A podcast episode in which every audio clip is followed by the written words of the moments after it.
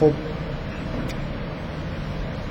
من این جلسه بحثای جلسه قبل رو ادامه میدم و تموم میکنم. قرار بود که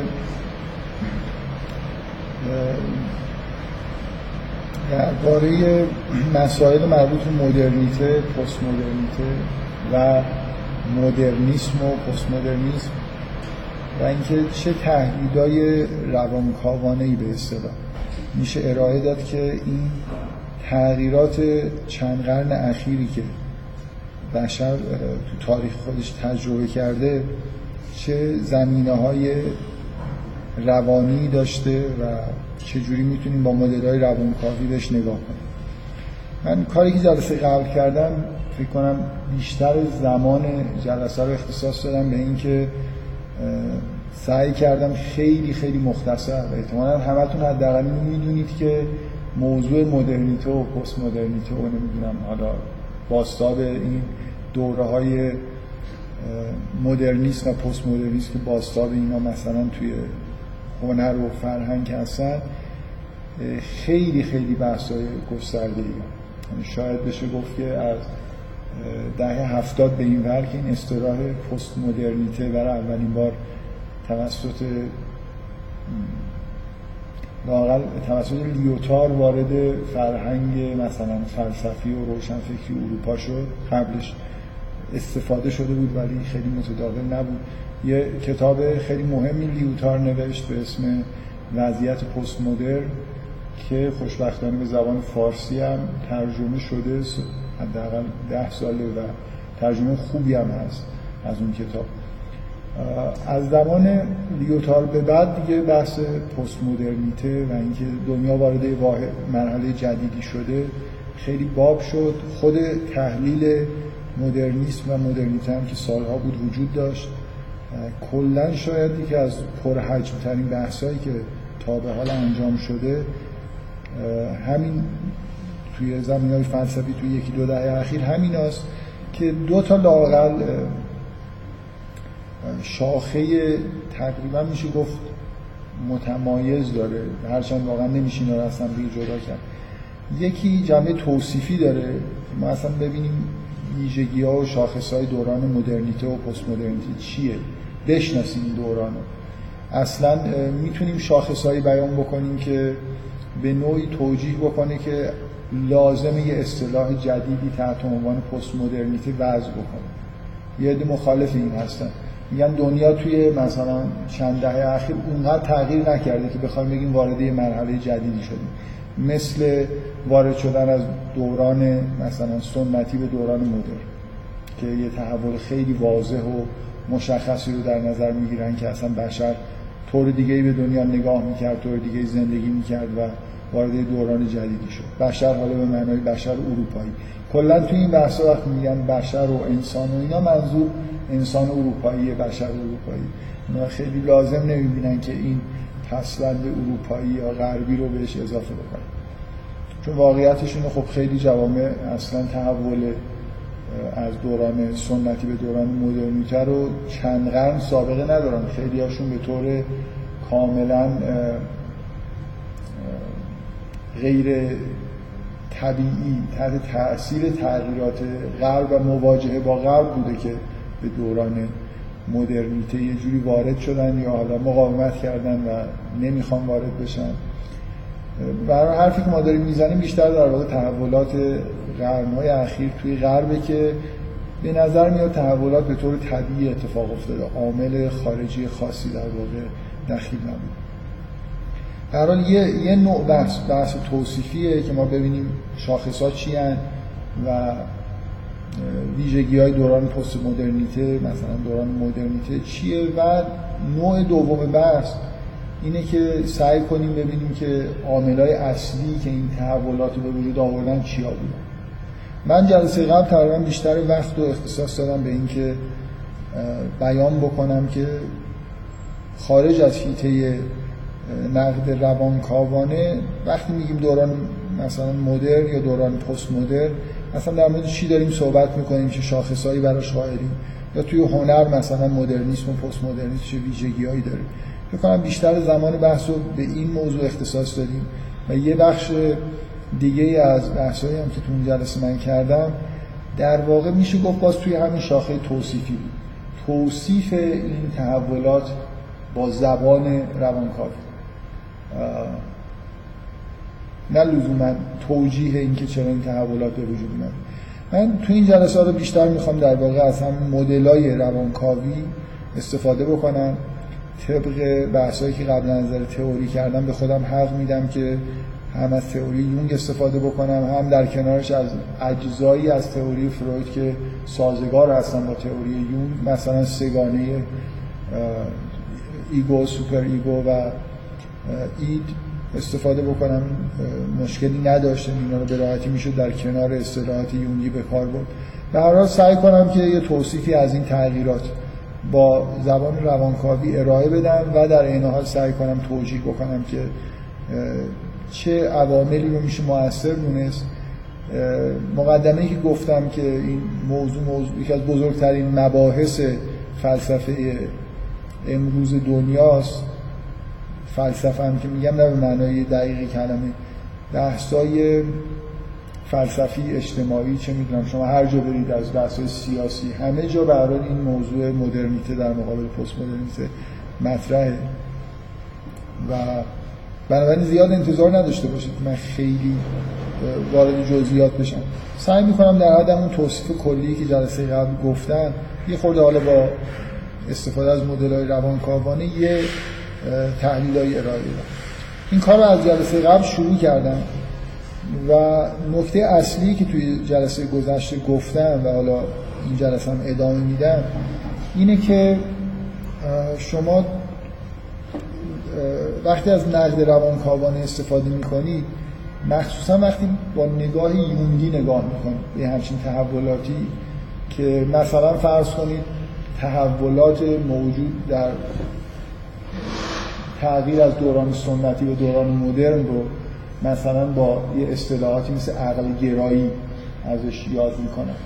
دورانیه که در واقع یه پدیده‌ای حالا به یه معنای به عنوان عقل مطرح شده و خیلی بهش توجه شده، یه جور خودآگاهی بیشتری، مثلا بشر توجه بیشتری به جنبه‌های خودآگاه خودش پیدا کرده، استفاده از ابزارهای منطقی پیدا کرده. شما وقتی یونگی نگاه میکنید به انسان، اصولاً نکته اصلی، نکته اولی که به نظر میاد اینه که برخلاف اون چیزی که غربی‌ها تمام این تغییرات رو به نوعی پیشرفت برای خودشون حساب میکنن، یونگ مطلقاً از اون روز اول، نه دوران پست مدرن، از روز اول که این تحولات ایجاد شده دید خیلی مثبتی نسبت به این تحولات نمیتونه داشته باشه. و من جلسه قبل یه خورده در مورد این توضیح دادم. سعی کردم یه جنبه های جدیدی رو حداقل در بیان مسئله باز بکنم که اون حس منفی که وجود داره وقتی که از دیدگاه روانکاوی نگاه میکنید به این تحولات، اینا رو یه خورده بهتون منتقل کنم. علتش هم این بود که علت منفی شروع کردن این بود که اصولاً غربی‌ها مخصوصاً به دوران روشنگری، دوران تحول از سنت به دوران مدرنیته مطلقاً مثبت نگاه میکنن. حالا حداقل اکثریت هنوزم که هنوزه این نگاه مثبت رو معمولاً دارن.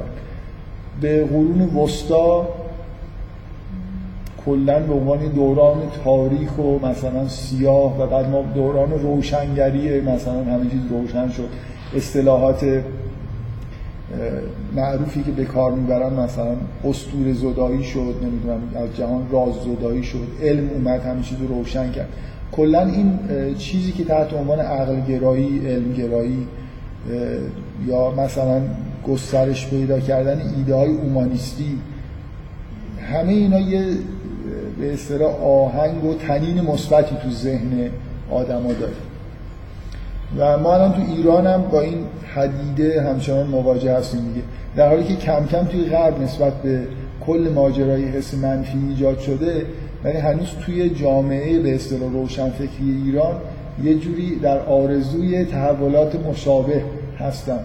یعنی احساس میکنن که همه مشکلات جامعه ما از اینجا در واقع ناشی میشه که هنوز پابند سنت هستیم. مثلا اگه سنت‌ها رو کنار بذاریم به عقل به همون معنای مدرنش مثلا توجه بکنیم، همه مشکلات حل میشه.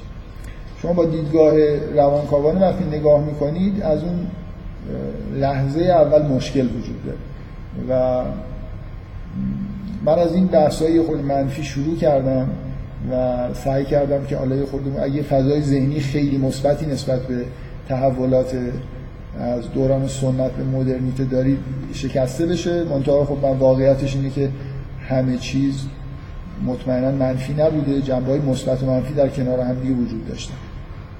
به هر حال نکته مهم اینه تحلیلایی که الان خیلی متداول شده بیشتر در این جهته که ابتدای خوبی داشته، بعدا مثلا از یه جایی انحرافایی به وجود اومده و تفاوت این نوع دیدگاه اینه که حرفش در واقع اینه که از اول مشکلات وجود داشت و قابل پیش بینی بود که انحراف پیش میاد. جای خاصی نیست که انحراف، یعنی پست مدرن این چیزی هم که ما بهش میگیم پست مدرن که اوج همون مشکلات منفی که از اول وجود داشته، هیچ اتفاق خاص و بد مثلا جدیدی نیفتاد. اتفاقا تحلیل‌های مارکسیستی از این نظر یه مقدار با تحلیل‌های روانکاوانه شباهت دارن، یعنی مارکسیست‌ها هم خیلی به همه چیز مثبت نگاه نمی‌کنن از اولش، یعنی در واقع کل جریان مدرنیته رو یه جوری رو اومدن طبقه بورژوا و سرمایه سالاری و سرمایه داری حالا به اصطلاح اونا می‌بینن و وارد شدن به دوران پست مدرن رو هم یه تحولی توی درون سرمایه‌داری می‌دونن. وارد شدن از سرمایه دوران سرمایه‌داری به دوران سرمایه‌داری متأخر، هرچند کلاً فضای ذهنی مارکسیستا اینه که جهان در حال تکامله، جامعه بشر در حال تکامله، بنابراین اومدن از دوران مثلا فرض کنید فئودالی و اشرافیت به دوران سرمایه‌داری و دوران مدرن تحول مثبتیه، تحول در جهت پیشرفته و بنابراین یه جوری ذهنشون خیلی هاشون در واقع حداقل اون مقطع رو یه تغییر مثبت توی تاریخ بشر می‌بینن. حالا روی این که آیا وارد شدن سرمایه‌داری به معنای متعارف سرمایه‌داری متأخر انحراف از تکامل بشر یا نیست، اینا حالا یه بحثایی که من نمیخوام واردش بشم. در حال یه جور نگاه مارکسیستی به حتی تغییرات از جامعه فئودالی به سرمایه‌داری اون ایدئال‌گرایی که توی ذهنیت غربی وجود داره رو معمولا نداره، بیشتر به عنوان یه تغییر جبری نگاه میکنن ولی در این حال خیلی هم منفی نیستن نسبت بهش. من دو تا نکته میخوام بگم و بحثای امروزم رو ادامه بدم. دو تا نکته که جلسه قبل گفتم نمیخوام دوباره در مورد این مسائل با این دیدگاهی که مطرح کردم بحث بکنم، بنابراین فقط میخوام اشاره بکنم برای اینکه فکر میکنم تأمل کردن روی این دو تا نکته مهمه. یکیش این, این بود که یه جنبه منفی دوران راززدایی و علم و یه, یه ویژگی دوران مدرن اینه که کم کم بشر مثلا فرض کنید طبیعت و شناخته. من یه مثالی زدم از این که جغرافیای جهان اصلا نامعلوم بود، هنوز معلوم نبود چه جور موجودات زنده‌ای ممکنه باشن، آیا غول وجود داره وجود نداره، تا قرن نوزدهم هم شما همچنان. اتفاقا من یادم نیست چی شد که یکی دو روز پیش یه چیزی چیزایی یادم افتاد از اینکه مثلا توی اواخر قرن نوزدهم چند تا چیز وجود داره، چند تا ماجرای معروف توی مطبوعات آمریکا وجود داره. من واقعا الان دقیق یادم نیست، اینا رو همینطوری توی گزارش‌های تاریخی چند سال قبل دیدم. مثلا یکیش ادعایی اینه که توی یکی از این سیارات توی ماه یا نمیدونم توی مریخ چیزهایی یه نفر دیده و به شدت اصلا باورتون نمیشه که در چه حد مثلا تیتر اول روزنامه‌های آمریکا شد. ببین حالا مثلا توی زمین وجود نداره، شاید مثلا توی سیارات چیزایی هست. یه فیلم معروفی از اولین فیلم‌های داستانی تاریخ سینما وجود داره به اسم سفر به ماه که جورج میلیس ساخته و یه چیز تخیلیه که اینا میرن توی کره ماه، اونجا موجوداتی هست ممکنه موجودات عجیب و غریبی توی همین کرات نزدیک ما زندگی کنن.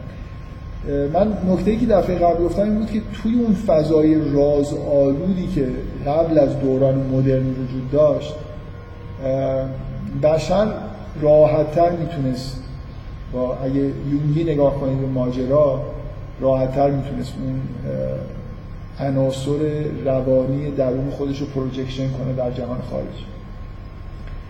و این از یه جهتی نکته مثبتی بود. شما به هر حال مثلا فرض کنید سلف به خوبی روی مسیح پروژکت شده بود و عناصر مختلفی که توی روان انسان هست هنوز حس این که قهرمان‌هایی وجود دارن، انسان‌های بزرگی وجود دارن، یا حتی مثلا ممکنه پری دریایی وجود داشته باشه. این موجودات اسطوره‌ای که ناخودآگاه ما ساخته بود و یه نیازی رو انگار ازش برطرف می‌کرد هنوز ممکن بود وجود داشته باشن. بنابراین یه جور این افسانه‌ها و تخیلات یه تسکینی به بعضی از مشکلات روانی انسان‌ها میداد و وقتی که شما رازگدایی کردید از جهان و این پروژکشن انجام نمیشه، دقیقاً اون مشکلاتی که قبلا توی بحث سیاسی مثلا بهش بیشتر اشاره کردم پیش میاد. یعنی شما خدا رو برمی‌دارید، مسیح رو برمی‌دارید، حالا این درون انسان یه مثلا آرکیتایپ قهرمان وجود داره، آرکیتایپ سلف وجود داره، این ممکنه قهرمان خودش رو توی یه پدیده‌های نامتناسبی مثل مثلا فرض کنید هیتلر، قهرمان‌های دنیایی که اصولاً آدم‌های مناسبی برای پروژکت شدن این نیروهای درونی نیستن ببینه و اینا خودش در واقع زمینه انحراف. این قبلا من تو بحث سیاسی در مورد این عقاید یونگ زیاد صحبت کردم که کلا دوران مدرن با شکستن اون اسطوره‌های سنتی، دینی که در زمان در دوران سنت در طی هزاران سال به وجود اومده بود، یه خطرات و مشکلاتی در واقع برای بشر به وجود آورد. اینو نمیخوام دوباره واردش بشم. یه نکته دیگه گفتم، یه دیدگاه، یه نوع توصیف از دوران مدرن و پست مدرن اینه که پست مدرن ها به این نکته از همون ابتداش توجه داشتن که جامعه بشری ادوار تاریخی اصطلاحاً یه فراروایت هایی درش وجود داره. من اینو دفعه قبل یه چیزی در موردش گفتم، خیلی هم واردش نشدم، این بحث خیلی مهمی توی زمینه بحث های پست مدرن. شما در یه دوران وقتی در درونش هستید شاید متوجه نباشید که همه انگار یه جور استعاره کلی رو پذیرفتن در مورد جهان.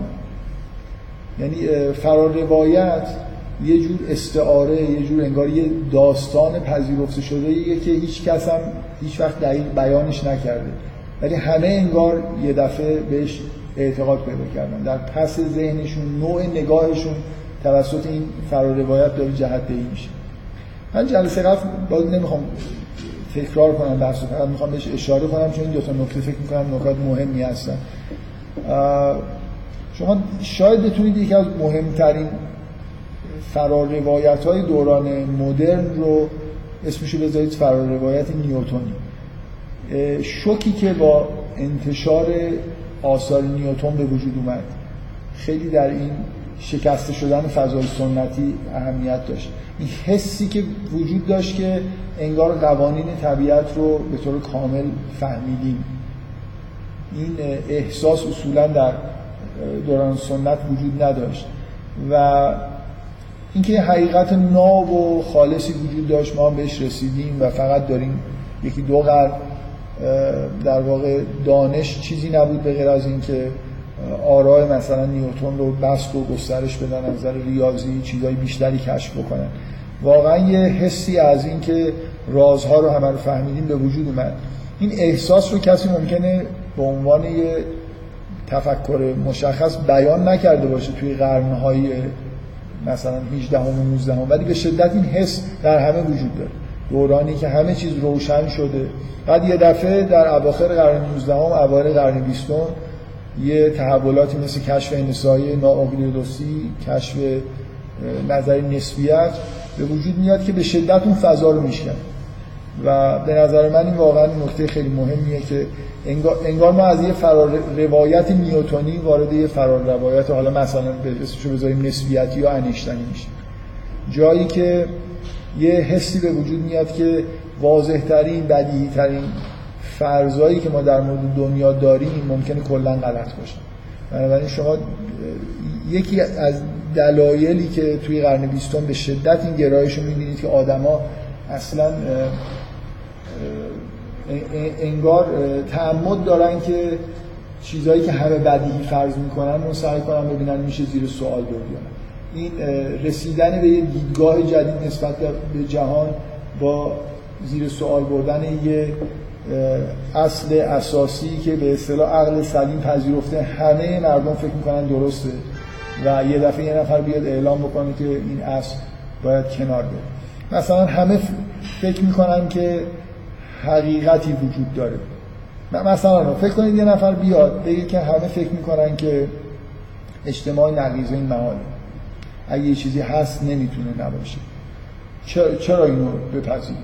بیایم یه جوری یه نگاهی به دنیا بندازیم که توش مثلا فرض کنید اجتماع نقیض این محال نباشه. خب خوبه دیگه، این ممکنه سر و صدایی به پا بکنه، ممکنه برآورده بشه. شما آرای دریدا رو میخونید یه مقدار اینجوریه، این چیزی هست من بشکنم مثلا بدون بشکنم، یه حس اینجوری آدم بهش دست میده که داره خب اینو که اینو شکستم اون یکی هم شکستم، آه یه چیز دیگه هم اینجا مونده اینم الان خوردش میکنم. اسم شیوه کارش هم مثلا شالوده شکنی، ساختار شکنی، هر ساختاری بدید من براتون میشکنم.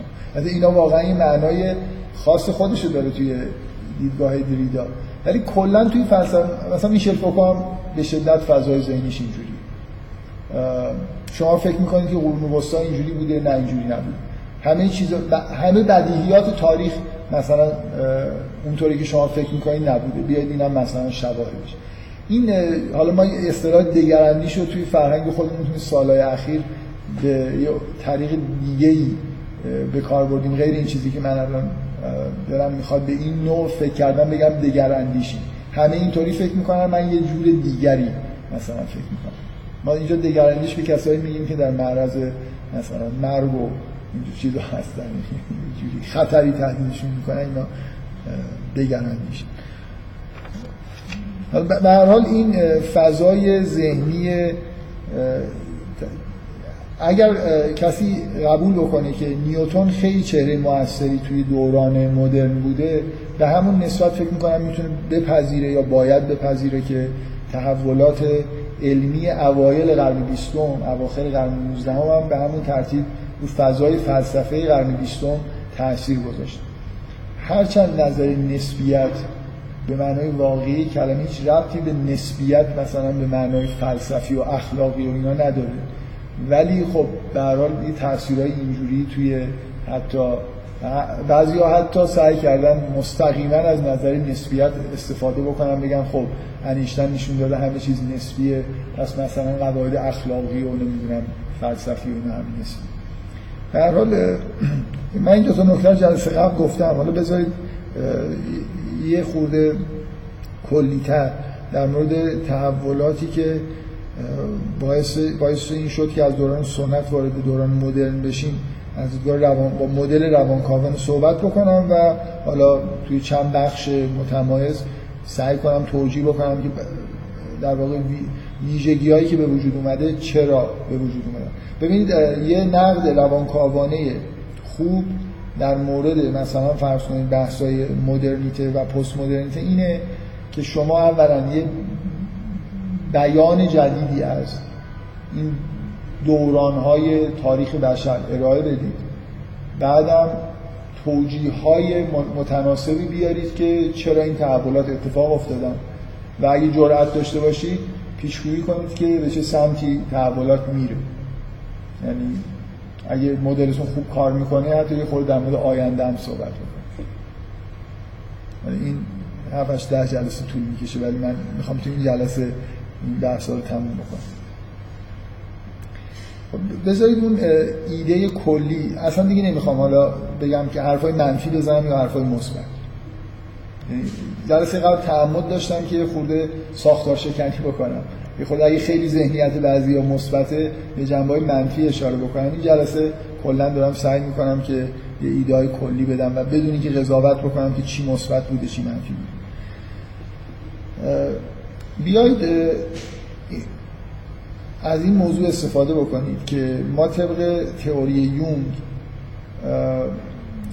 میپذیریم که در درون انسان در واقع اون هسته مرکزی اصلا روان یه چیزی به اسم سلف. سلف خواستار رشد، تنظیم کننده رشد، میخواد که یه چیزی که به اصطلاح یون فرایند فردانیت رو پیش ببره. فرایند فردانیت یعنی این که من ایگوم به معنای همون فرویدی خودآگاهی منطبق بشه به سلف. من الان سلف خودم نیستم که دارم حرف میزنم و طی روندی که روند ذهنی نیست بلکه روند واقعی عملی و روانی و کل وجود انسان درگیرش میشه. تئوری یون میگه که انسان به جایی میرسه که ایگوش به نوعی با سلفش یکی میشه و این معناش اینه که انگار همه محتوای ناخودآگاه با خودآگاهی در واقع انگار یکی میشه، میاد توی خودآگاهی. بنابراین انسان به یه وحدت وجودی میرسه، وحدت واقعی. یعنی الان در درون یه انسانی که فرآیند فردانیت رو طی نکرده و رشد نکرده، گرایش‌ها، میل‌ها، آرکیتایپ‌های و بخش‌های تاریک ناخودآگاهی که همینجور دارن برای خودشون فعالیت میکنن با بعضی از امیال، مثلا من ممکنه تعارض داشته باشن، کلا یه درون متضادی من دارم، ولی اگه فرآیند فردانیت رو طی بکنم همه چیز در واقع به وحدت میرسه. به یه انسانی میرسیم که همه درونش وحدت پیدا کرده و به خودآگاهی رسیده. یه فرض کنید از نظر تئوری یون به هر حال یه سلفی وجود داره. این سلف خواهان یه رشد و تعالی فردی برای انسانه و در درون انسان هم خیلی واضحه که در مقابل این رشد یه مقاومت‌هایی وجود داره. رشد، من جلسه‌ای که در مورد تلفیق سگانه فرو، فرویدی با دیدگاه یون صحبت کردم، رشد درست ضد در واقع اون چیزی که قرار رشد بکنه ت...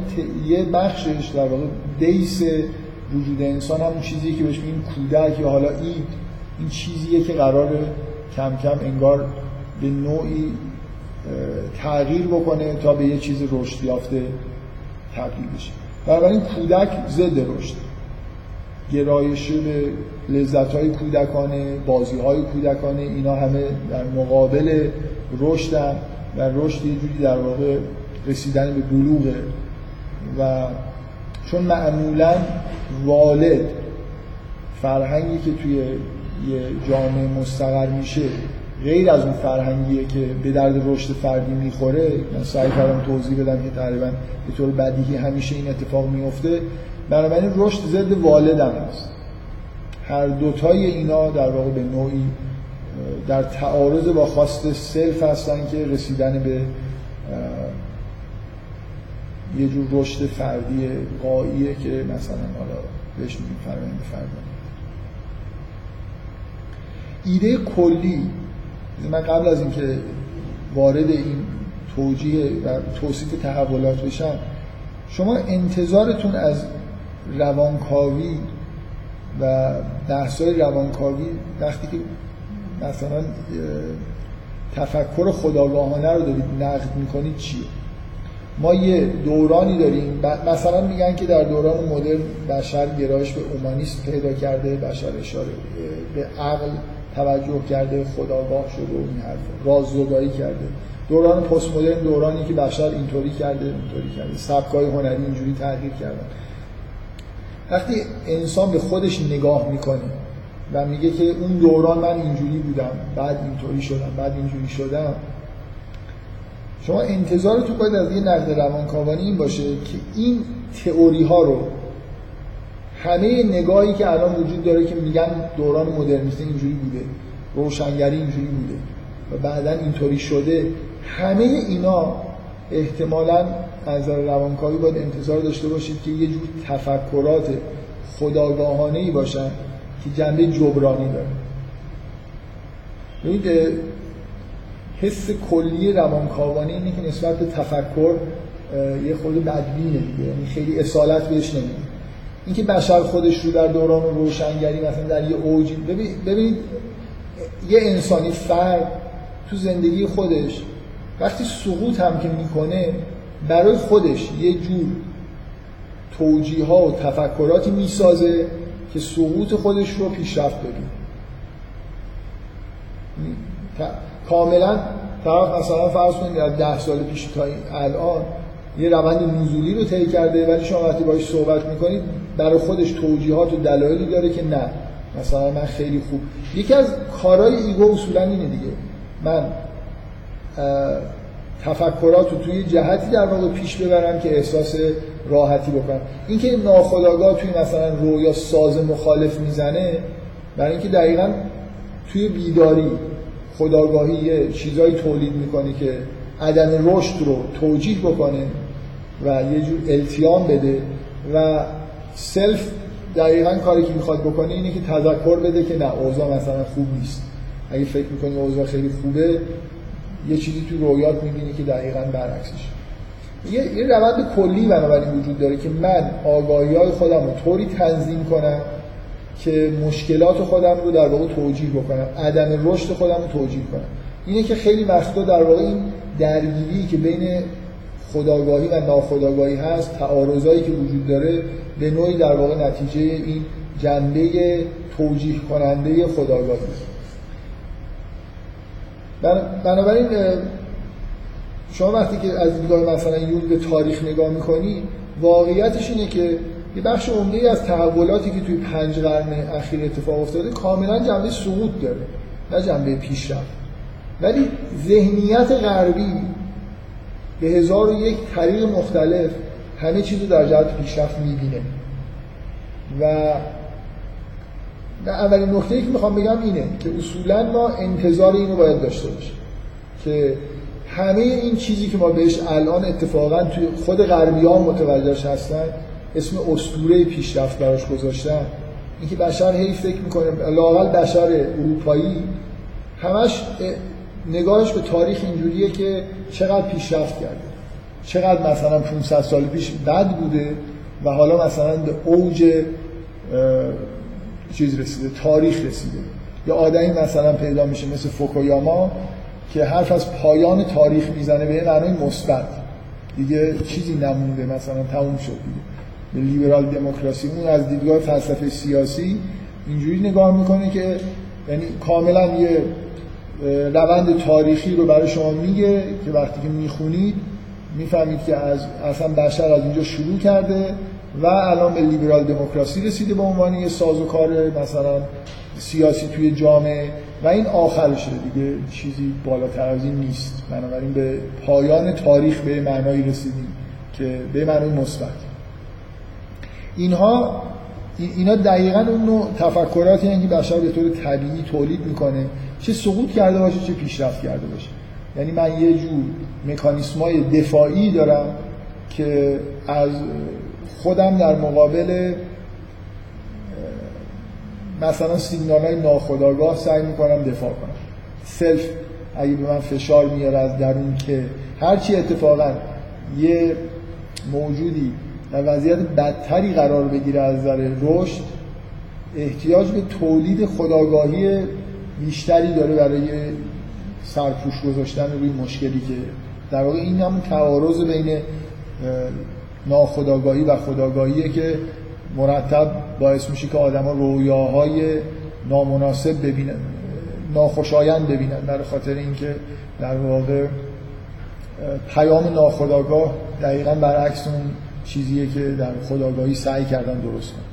در حال این دیدگاه، من اولین نکته‌ای که میخوام بگم اینه که تعجبی نیست که دیدگاه روانکاوانه نسبت به مثلا تاریخ بشر توی قرون اخیر مثبت نیست، علی‌رغم اینکه خود ذهنیت غربی این تحولات رو مثبت می‌بینه. در مورد یه انسان هم همینجوری، شما با هر آدمی یه مصاحبه روانکاوانه بکنید، یکی از وظایف روانکاو اینه که کم کم اون ذهنیتایی که مانع رشد هستن رو بشکن، ذهنیتایی که درست شدن برای اینکه یه اختلالایی رو توجیه بکنن.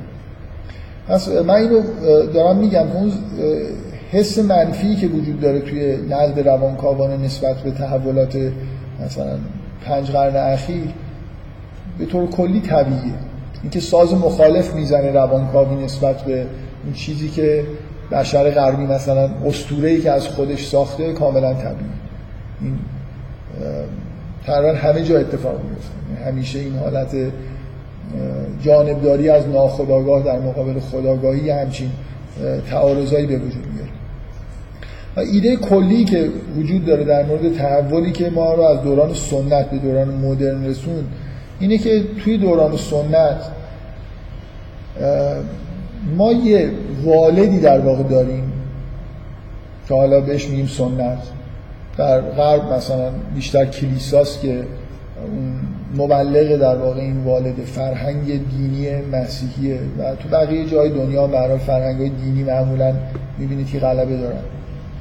اینا به نوعی محتو... مفهوم سلف رو توی خودشون دارن، یعنی چهره‌ای از یه انسان کامل ارائه میدن. مثلا مسیحیت مسیح رو به عنوان پروژکشن سلف ارائه میده به انسان. به هر حال یه فرهنگیه، یه سنتیه که مفهوم سلف توش وجود داره، پروژکشنی از سلف توش وجود داره و دعوت از انسان‌ها به اتحاد با اون الگوی غایی وجود داره. درسته؟ حالا من در مورد اروپا اگه صحبت بکنیم، شما باید در درون اصلا مسیحیت چی رو تبلیغ میکنه که در واقع مسیح خداست، حالا حتی چیزی بالاتر از انسان کامل، یعنی الگوی نهایی کماله و در درون همه ما مسیح وجود داره و ما باید با مسیح خودمون متحد بشیم. خب این اصلا مثل یه بیان دیگه از اینه که من ایگوم باید مثلا با سلف هم یکی بشه، چون مسیح چیزی به غیر از یه جور بیان چیز نیست، بیان مثلا بیان سلف نیست. حالا نکته اینه که این فرهنگ‌های سنتی یه والدی به هر حال توش وجود داره که اولا به شدت مثلا در اروپا ضد کودک، یعنی فشار زیادی وارد میکنه به انسان ها و واقعیت هم اینه که باعث رشد نمیشه. ادعای تصوری از رشد به معنای واقعی کلمه توش وجود داره، یعنی این سلف و اینا خالصه یه جوری پروژکت شدن ولی کار نمیکنه، یعنی آدما اصولا به اون رشدی که باید برسن نمیرسن. درسته؟ بنابراین مثل, مثل این میمونه که یه, یه پدری پدری رو تصور بکنید که والد خیلی خیلی سختگیریه، خیلی مقررات دستپاگیر گذاشته، مخصوصا جلوی کودکی کودک خودش رو کاملا گرفته. خیلی هم ادعاش میشه که باید این کارها هم همینطوری انجام بشن تا مثلا فرض کنید یه اتفاقی بیفته، ولی واقعیتش اینه که حرفایی که راه‌هایی که پیشنهاد میکنه، ایده‌هایی که مثلا پیشنهاد میکنه به هیچ رشدی منجر نمیشه. بنابراین تنها چیزش اینه که کودک فقط یه فشاری رو تحمل میکنه. شما شما ببینید وقتی که یه راهی رو میری، وقتی کم کم نتیجه میگیری به اصطلاح خستگیتون در میاد. واقعا اگه یه لذت‌هایی رو نبردی به یه چیزایی رسیدید، به یه حسی از تعالی رسیدید. اروپای قرون وسطا یه سنت مستقر شده ایه که توش تصور رشد وجود داره ولی رشد به معنای واقعی اتفاق نمیفته و فشار هم روی در واقع اون جنبه‌های کودکانه بشر خیلی خیلی زیاده.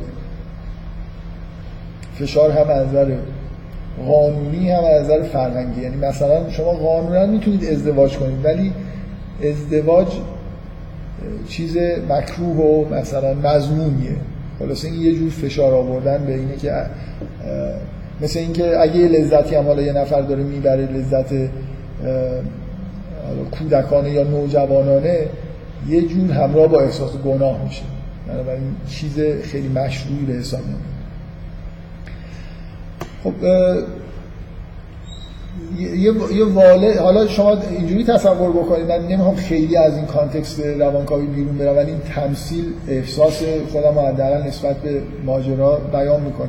شما فکر کنید پدر سختگیری که خیلی خیلی فشار زیادی به کودکان آورده و یه الگویی از رشد ارائه کرده ولی هیچ راهی هم نشون نمیده، بنابراین کسی هم چندان به رشدی نمیرسه، اطاعت خیلی شدیدی هم در واقع از میطلبه، در عین حال خودش هم به هیچ چیزی پابند نیست. یعنی کم کم این کودکان میبینن که همه این کارهایی که به ما میگه نکن مثلا خودشون میکنن. این تمثیل خوبی برای اوضاع قرون وسطی است. کلیسای اونجا وجود داره که در اوج فساده ولی در عین حال خیلی حرفای مثلا سخت گیرانه اخلاقی رو برای مردم مطرح میکنه. بالاخره یه جایی اتفاقی که میفته اینه که تمام اون نیروهای سرکوب شده در علیه این والدی که در واقع یه جور والد دروغگویه و کسی رو هم به جایی نمیرسونه انگار قیام میکنه. یه جنبه یه جنبه ای از در واقع تغییر از اون دوران سنتی قرون وسطایی به دوران مدرن، یه جور قیام بر علیه یه والد ناکارآمد. حالا اگه مثلا فرض کنید شما یه اینو واقعا بین توی خانواده ببینید، یه پدر سختگیری که حرفای خیلی آرمانی میزنه ولی هیچ فشار خیلی زیادی هم میاره ولی اوضاع خوب پیش نمیره. حالا در طرف مقابل فکر کنید که اون بچه ها قیام بکنن ولی قیام رو قیام کنن و اصلا این والد رو بکشن، مثلا فکر کن پدر خودشون از بین ببرن و آزاد بشن، ولی نه به این عنوان که راهی که تو به ما میگفتی مثلا غلط بود، فشار بی خود به ما میآوردی، ما راه درستش رو میخوایم بریم. نه، اصلا یه جور آزادی رسیدن به یه جور آزادی کودکانی، یعنی بریدن از همه اون کنار گذاشتن همون قید بند، قید و بندا با و در این از بین رفتن کل مفهوم رشد. ببین من میخوام بگم اون نکته اساسی که توی تغییر از دوران سنت به دوران مدرن هست اینه که شما دیگه توی دوران مدرن به معنای واقعی کلمه اصلا پروژکشنی از سلف نمیبینید، چه خوبش چه بدش. الگوی الگویی تحت عنوان انسان کامل دیگه وجود نداره و تصوری از اینکه یه راهی برای رشد فردی باید دنبالش بگردیم هم وجود نداره. این دوران قرون وسطی مثل راه رشد عوضی به مردم نشون دادنه. دوران مدرن اینه که اصلا تصور این که قرار رشد بکنیم و کنار بذاریم. نمیشه گفت که کدوم بهتر کدوم بدتر.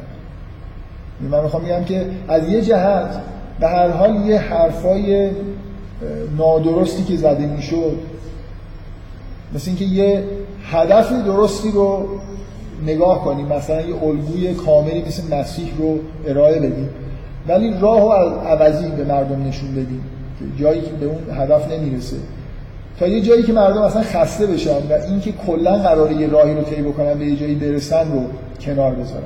من فکر میکنم ویژگی اساسی دوران مدرن اصلا از بین رفتن این فضای ذهنی که در دنیا وجود داشت، این که باید به رشد فردی برسیم، باید یه الگوی کاملی داشته باشیم و به اون نزدیک بشیم. تو جامعه اروپایی شما مثلا، من برای اینکه یه حرف حرفا خیلی واضح کنم اینه که چرا این حرف درسته، شما مثلا فرض کنید به انقلاب فرانسه به عنوان یه نقطه عطف دوران مدرن نگاه کنید، جایی که از لحاظ مثلا پارامترهای اقتصادی و اجتماعی در واقع کمر اشرافیت در یه بخشی از اروپا شکست و چون کلیسا و اشرافیت هم دست در دست هم داشتن، کلیسا هم به نوعی در واقع شکست خورد. شعارهای انقلاب فرانسه چیه؟ شعارهای انقلاب فرانسه مثلا برابری، برادری، آزادی. این نکته اساسی اینه که هیچ کدوم این شعارها ربطی به انسان و فرد انسان نداره، یعنی توجه به وضعیت انسان تو جامعه است. برابر من مثلا با دی...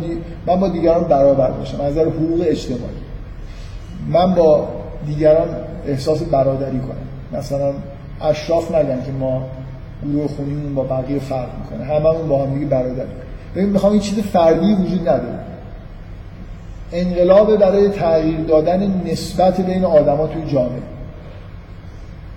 بنابراین اصلا خارج از موضوع رشد فردی و این حرف هست. نه نه منظورم میفهمید نه.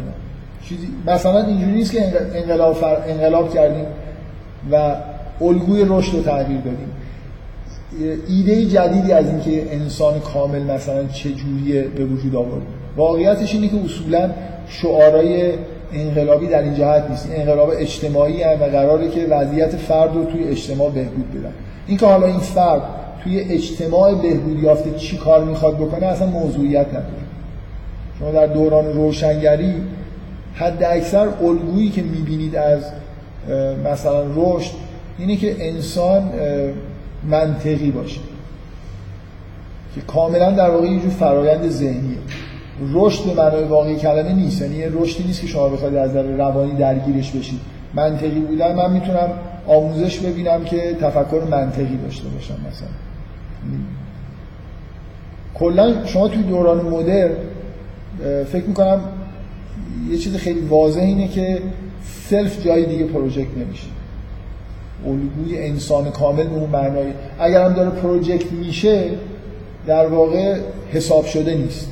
شما فکر میکنم یونگ به معنای واقعی کلمه معتقده که مثلا پروژکشن صرف روی مسیح خیلی حساب شده است، یعنی مسیح خیلی ویژگی هایی نزدیک به ویژگی هایی که در انتهای فرد، فرایند فردانیت میشه بهش رسید داره، بنابراین به نوعی پروژکشن خوبی. انجیل یه تصویری برحال از مسیح داره ارائه میده، این تصویر جای خوبیه برای اینکه من صرف خودم پروژکت کنم. یا مثلا فرض کنید در فرهنگ اسلامی یا فرهنگ شرقی به طور کلی بالاخره یه تصوری از انسان کامل، یه عارف مثلا واصل، یه چیزی وجود داره که آدما بهش مثلا تشویق میشن که شبیه انبیا باشن، شبیه مثلا عرفا باشن. کلا دوران مدرن ویژگیش اینه که این سلف یا اصلا تلاش میشه که پروژکت نشه، یا اگه پروژکت میشه یه جاهایی داره پروژکت میشه که جاهای مناسبی نیست. این تغییر وضعیت سلف توی این تحولاتی که به وجود اومده خیلی مهمه. مثلا اگه سلف داره پروژکت میشه روی یه انسان، یعنی الگوی انسان کامل داره تبدیل میشه به یه انسان مثلا دانشمند به معنای نیوتن مثلا، خب این دفعه ببینید تحول اینه. اونجا سلف یه جای خوبی از نظر یونگ پروژکت شده ولی فرایند فردانیت طی نمیشه به دلیل اینکه نه آموزشی داده میشه، نه اصلا این فرهنگ وجود داره توی فرهنگ مسیحی. حالا من اینکه ریشه های واقعا اصلا فرهنگ قرون وسطا به معنای واقعی کلمه فرهنگ مسیحی نیست، فرهنگ یونانی مسیحیه. مسیحیت از اولش اصلا قرون اول به هر حال با فرهنگ به اصطلاح هلنیستی آغشته شده و به وضوح شما تو قرون وسطا میبینید که مثلا یه شخصیت مثل ارسطو که یه شخصیت نماینده فرهنگ، حالا یه بخشی از فرهنگ هلنیستیه، توی قرون وسطا اینقدر احترام داره، بلکه مرجعیت داره، اصلا کتاباش کنار انگار کتاب مقدس تقدس پیدا کرده. اگه دوران قرون وسطا اینجوریه که من سلف و جای خوبی پروژکت کردم ولی راهو عوضی میرم، حالا توی دوران مدرن سلف و یه جاهای نزدیکتر قابل دسترس‌تری پروژکت کردم که جای خوبی برای پروژکت سلف نیست ولی ممکنه راهو درست کنم. مثلا دانشمند شدن به معنای مثلا نزدیک شدن به یه شخصیتی مثل نیوتن کار چندان سختی نیست. شما میتونید دانش آموزا را آموزش بدید تبدیل به یه شخصیت مثل نیوتن بشن. دکارت داره یاد میده که در همه چیز شک بکنید، تفکر منطقی بکنید، اینجوری به حقیقت میرسید. انگار داره یه راه نشون میده. این راه به مسیح شدن ختم نمیشه، به یه انسان منطقی ختم میشه، ولی این چیزی نیست که درست باشه. میخوام بگم که یه بیان از اینکه تغییری که اتفاق افتاده اینه که شما سلف رو که به طور سنتی جای خوب پروژکت شده بود و دیگه در جای خوبی ندارید و این نکته منفیه به طور کلی، ولی توش یه نکته مثبت، من همش میخوام بگم که اینجا قضاوت مثبت منفی راحت نیست، نکته مثبت هم توش هست.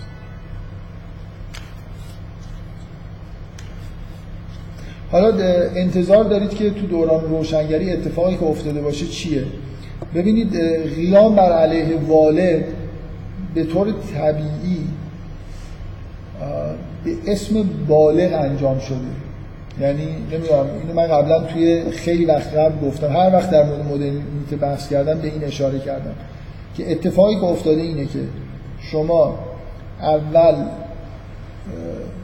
فرهنگ بالغانه‌ای به وجود اومد که رقیب خوبی برای اون فرهنگ والد، یعنی اولش تو دوران روشنگری نیومدن بگن که ما میخوایم که کودکانه رفتار بکنیم، هر کاری دلمون میخواد بکنیم، بلکه حرف از یه جور کمال مثلا عقلانی زده میشد.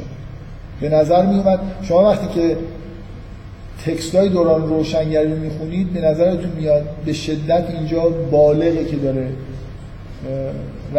رفتارهای بالغانه است که داره ترویج میشه، تکیه بر عقل، دوری از مثلا تبعیت کورکورانه، اینا شعارهای بالغه دیگه. بالغ دوست نداره که از یه والدی کورکورانه تبلیغ بکنه و به یه معنایی مثلا منطقی فکر کردن بالغانه است، ولی عملا این اتفاق به طور طبیعی میفته.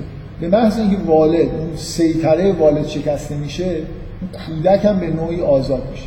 بنابراین شما توی دوران بعد از دور در ابتدای دوران مدرنیته توی کل تاریخ اروپا انگار یه رقابتی می‌بینید بین جنبه‌های بالغ با جنبه‌های کودکانه. حالا ما مثلا فرض کنید انقلاب فرانسه کردیم، چیکار می‌خوایم بکنیم؟ می‌خوایم یه جامعه ایدئالی بسازیم که مثلا همه چیز منطقی باشه، شعار اینه دیگه. ولی برید ببینید مثلا توی بیست سال اول بعد انقلاب فرانسه چه اتفاقایی توی فرانسه افتاد. مثلا این همه کشت و کشتار که بالغانه نبوده، فقط یه جوری عقد خالی کردن مثلا میبینید توی فرانسه. آزادی عملایی که قبلا نداشتن، مثلا یه جور در واقع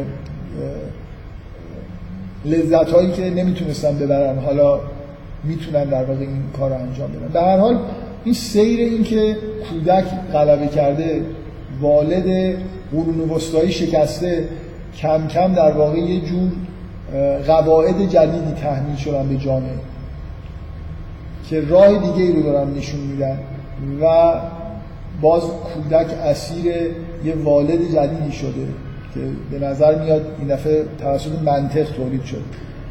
و همینطور قرنهای بعد که نگاه میکنید هی انگار دوباره این والدهای جدید زیر سوال میرن. شما به یه نوعی میتونید دوران پست مدرن اینجوری نگاه کنید که کلیسا و دوران سنت یه والدی تولید کرده بودن، یه سلفی رو هم یه جایی پروژکت کرده بودن که جای خوبی بود، بعد وارد دوران مدرن شدیم، سلف جای دیگه‌ای پروژکت شده و بالاخره یه والد جدید به وجود میاد.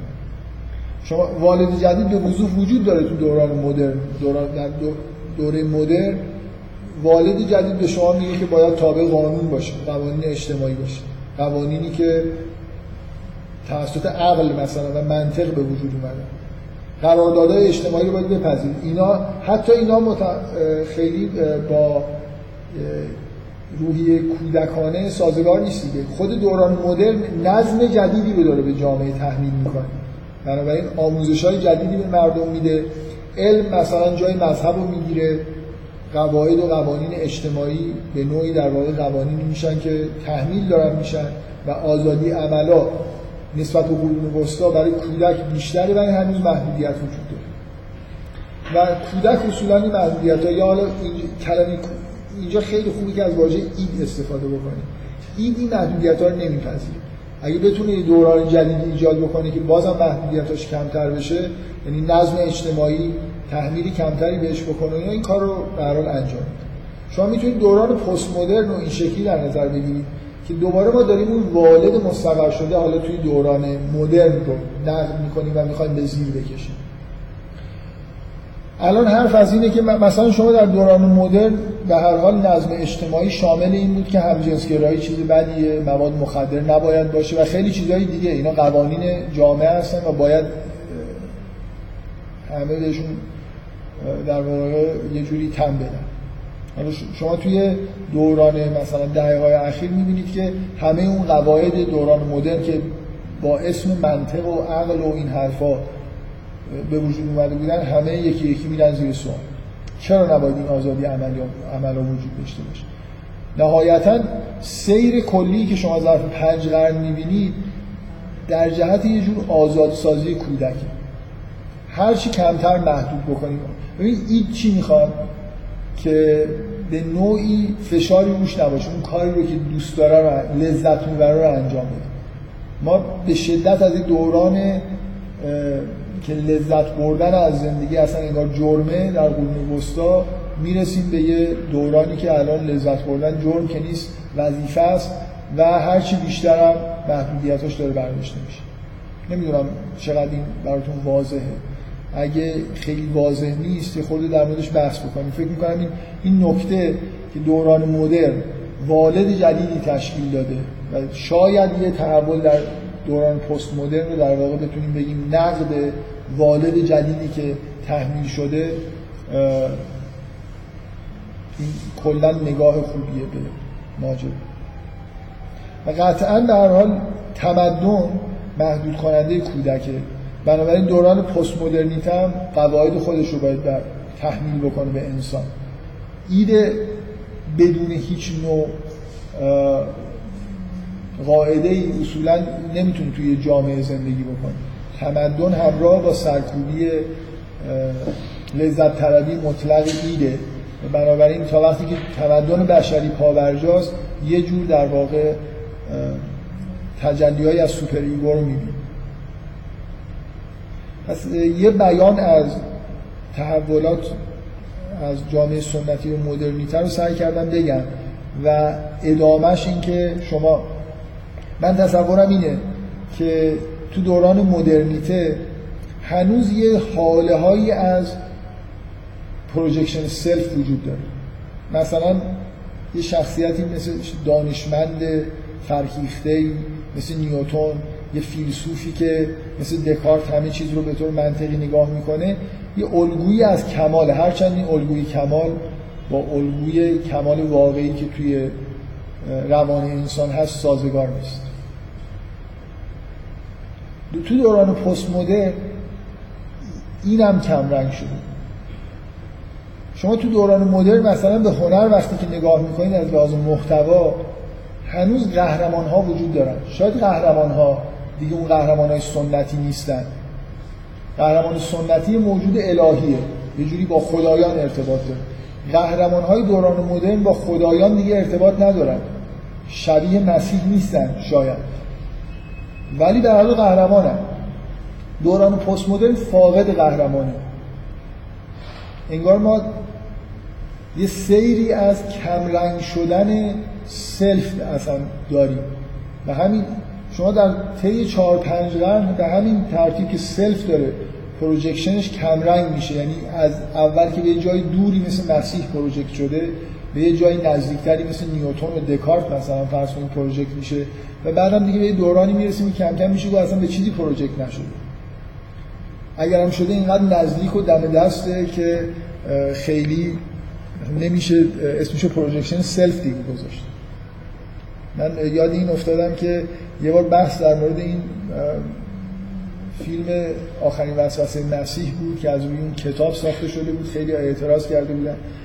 من یادم این سال بحث از کجا شروع شد، ولی گفتم که این نکته‌ای که تو این فیلم یه مصاحبه‌ای بود از اسکورسیزی که توش گفته بود که من از وقتی که این فیلمو ساختم، خب مسیحی‌ها خیلی اعتراض کرده بودن، فیلم در واقع داستان اساسش اینه که مسیح که هیچ لذتی انگار از دنیا نبرده و زهد کامل زندگی کرده، در روی صلیب قبل از اینکه جان بده هوس اینو میکنه که چرا هیچ لذتی از دنیا نبرده و بعد میارنش پایین، مثلا خداوند اجازه میده که اگه میخوای برگرد مثلا زندگی زمینی بکن، میاد زندگی زمینی میکنه و مثلا ازدواج میکنه با مریم مجدلیه و بچه دار میشن و مثلا لذت‌های زمینی رو تجربه میکنه و بعدم پشیمون میشه از این کاری که کرده. و بعد شما توی داستان در واقع توی فیلم مثلا میبینید که همه اینا در چند ثانیه بالای صلیب تو ذهن مسیح گذشته، مثل اینکه یه وسوسه‌ای تو ذهنش بود، به طور ذهنی تجربه کرد که اگر لذت ما چقدر بد میشد این الگوی جاودانه مسیح یه جوری میشکست و از بین میرفت و راضی میشه به اینکه مثلا بدون اینکه هیچ لذتی رو تجربه کرده باشه از دنیا بره. بعد خب این آوردن مسیح توی زمین و ازدواج کردن و زندگی زمین، این تصویر مسیح یه تصویر جدیدیه دیگه. از اسکورسیزی توی مصاحبهش گفته بود که برعکس این که اینا میگن که این فیلم ضد مذهبیه، من از وقتی که این فیلم ساختم خیلی خودم رو به خدا نزدیکتر احساس میکنم. و من گفتم ببین این چیز دیگه، یه عمری مسیح در اوج بود، خب خیلی سخت بود به خدا و مسیح رسیدن، یه ایده جدیدیه، خودش نمیخواد بره بالا، مسیح رو آورده پایین، شبیه خودش شده، حالا احساس قرابت و مثلا مثل یه قرب به خدا، اینه که خیلی خب خدا کمال مطلق اون بی‌نهایت قرار گرفته، سخته. من میام یه خدا رو یه چیزی شبیه خودم تصور کنم، بعد بگم من به شدت احساس نزدیکی به خدا میکنم. یه خورده اتفاقی که برای سلف افتاده اینجوری، یعنی صرف از اون حالت ماورایی مسیح که دست دست, دست ناپذیره و واقعیت. ببین حرف یونگ اینه که فرآیند فردانیت واقعا سخته و اون نهایت کمالی که سلف بهش دعوت میکنه دور از دسترسه، بنابراین از نظر روانی درسته و مفیده که شما سلف رو روی موجودی مثل مسیح پروژکت بکنید. حالا راه سخت میشه، وقتی مقصد رو دور میگیرید راه طولانی و سخت میشه، خب خلاصه یه جایی خسته میشی، یه خورده اون سلف رو میارید نزدیکتر، بازم یه خورده میگذره خسته میشید، مثلا حالا دانشمند نمیخواد بشین، مثلا یه چیز خیلی نزدیکتر بشه تا اینکه تبدیل بشه به یه چیز کاملا زمینی که خب این دردی رو دوا نمیکنه دیگه. ما ما وارد دورانی، یعنی یه طیفی وجود داره از حرکت انسان‌ها، از قهرمان‌های در حد مسیح و پیامبران به عنوان الگوهای کمال به قهرمان‌ها یا در واقع ضد قهرمان‌های موجود توی فضای هنری پست مدرن.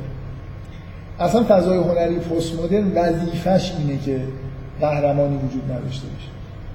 ببینید شما، من یه تجربه جالبی که مدیونی که از دوستان خودم هستم این تجربه رو خیلی خیلی وقت قبل دو تا فیلمو همزمان به من دادن دیدم، یه فیلم کلاسیک دهه پنجاه شصت و یه فیلم بازسازی شده همون فیلم توسط اسکورسیزی توی دوران مثلا دهه نود.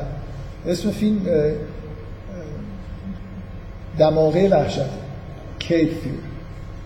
این تو دهه اواخر پنجاه اوایل شصت ساخته شده با بازی گریگوری پیک و رابرت میچن. گریگوری پیک آدم خیلی خوبیه، رابرت میچن آدم خیلی بدیه، خانواده گریگوری پیک خیلی خوبن، خیلی معصومن و رابرت میچن یه آدم بیمار روانیه که اینا رو اذیت میکنه و نهایتاً خیر بر شر پیروز میشه. این یه روایت خیلی خیلی طبیعی سینمای کلاسیک. سینمای کلاسیک یعنی سینمای مثلا تا دهه شصت هفتاد.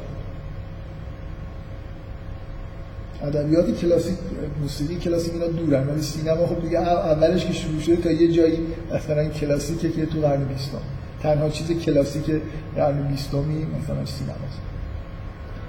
حالا بیاید این واقعا این دو تا فیلم کنار هم دیگه خیلی جالبه. ببینید این فیلم جدیدی که ساخته شده، قهرمان کسی که نقش گریگوری پیک رو بازی می‌کنه نیک نولتی، کسی که نقش رابرت میچن رو بازی می‌کنه رابرت دنیرو.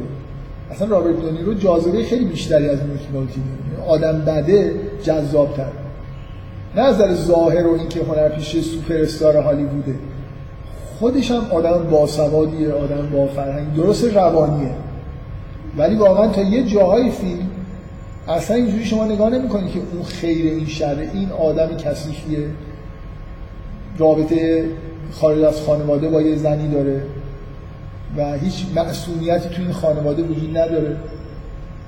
اینکه خلاصه اینجا شما راحت نمیتونید بگید کی خیره کی شره. شما این فیلم رو اول تا آخر که می‌بینید قهرمانی توش وجود نداره، همه یه جورایی متوسط الحال به پایین هستند. و این ببینید این اصلا انگار انسان دوران پست مدرن تحمل قهرمان نداره. بعدشون میاد اگه شما یه داستان بنویسید الان این چهره خیلی مثبت توش وجود داشته باشه. برای خاطر اینکه آگاهی پست مدرن ببینید مثل اینه که شما موفق شدید یه فرهنگی درست بکنید که به شما بگه اصلا رشد بده. اگه تو رشد نکردی من بهت میگم اصلا رشدی وجود نداره، اصلا الگویی کمالی وجود نداره. خب بهت آرامش میده دیگه تا آخر عمرت میتونی زندگی. این تصورات قرون وسطایی آرامش دهنده نیستن. وقتی شما مثلا فکر میکنید که میتونستید، یه جمله معروف قرون وسطایی اینه که تنها غم واقعی بشر قدیس نبودن. شما یه چیزی همه باید قصهشو بخورن، قدیس نیستید مگر اینکه آن قدیس باشه. من نمیدونم شما قدیس هستید یا نه. وقتی شما توی مفهوم قدیس رو ایجاد میکنید توی فرهنگ و هدف رو میذارید رسیدن به مسیح، خب غصه دار میشید دیگه چون نرسیدید دیگه. هر روز میرید خودتون رو نگاه میکنید، مثلا تو آینه میبینید شباهتی به مسیح دارید. ولی اگه من بیام فرهنگی ایجاد بکنم که اصلا توش الگوی کمالی وجود نداره، خیلی آرامش دهنده است. یا الگوهای کمال رو بیارم، شما رو الگوهای کمالی که مطرح میشه ببینید اون من همینجوری یه چیزای اگه اشکال نداره بحثی خود ممکنه خراب کنه، ولی چون وعده‌ای دادم که یه جورایی به تارانتینو یه اشاراتی بکنه. به هر حال این بحث قرار بود که بعد از بحث در مورد سینمای تارانتینو بیاد، چون سینمای تارانتینو الگو و نمونه سینمای پست مدرن تلقی میشه. ببینید قهرمانای تارانتینو قهرمان‌ها یعنی شخصیت‌ها، الگوهای کمال توی دوران پست مدرن ستاره‌های هالیوود، خواننده‌های راک. این دنیای تارانتینو رو نگاه کنید، اون آدم مرلین مونرو توش هست. اینکه همه این آدما این دیگه نه اینا میخوان قدیس بشن نه هیچ، الگوهای کمالشون همین شخصیت‌های سینمای دم دست و پاپ و الویس پریسلی و این حرفا هستن. ما وارد دنیایی شدیم که قهرمان‌های زیادی اتفاقا توش وجود داره. همین قهرمان‌های خودمونی، همین هر لحظه ممکن شما خودتون هم تبدیل به یکی از این قهرمانا بشید. اگه بخت مثلا بختتون باز بشه و شطور بخت در خونتون بشینه، ممکنه یه تعیین کننده هالیوود بیاد بگه بیا من از توی ستاره میسازم. چون اتفاقا این فرایند ستاره شدن در واقع ستاره سازیه دیگه. یه کسی باید حمایت بکنه شما رو تو تبدیل به ستاره بشه. ستاره شدن قواعد و آدابی داره که هر روز تغییر میکنه و یه کسایی هستن که بلدن که این قواعد چیه. نظرسنجی میکنن ببینن الان جای چه چیزی خالیه.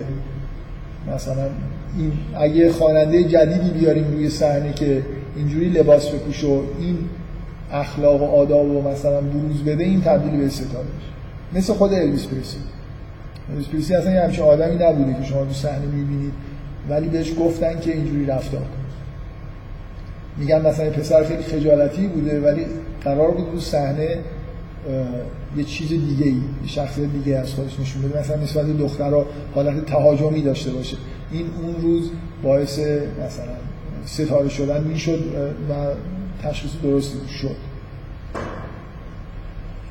خب بنابراین ما وارد دوران پروژکشن سلف در نزدیکی خودمون هستیم دیگه. فکر نکنم از این چیز ترم بشه کرد دیگه.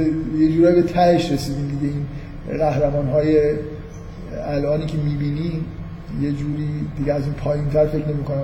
خیلی روزمره است دیگه آدم‌ها به یه جای بفهم.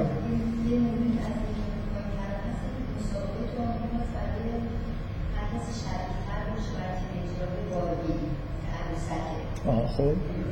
باربی جزء خدایان دوران پست مدرن. الگوی کماله دیگه. یه جور الگوی کماله.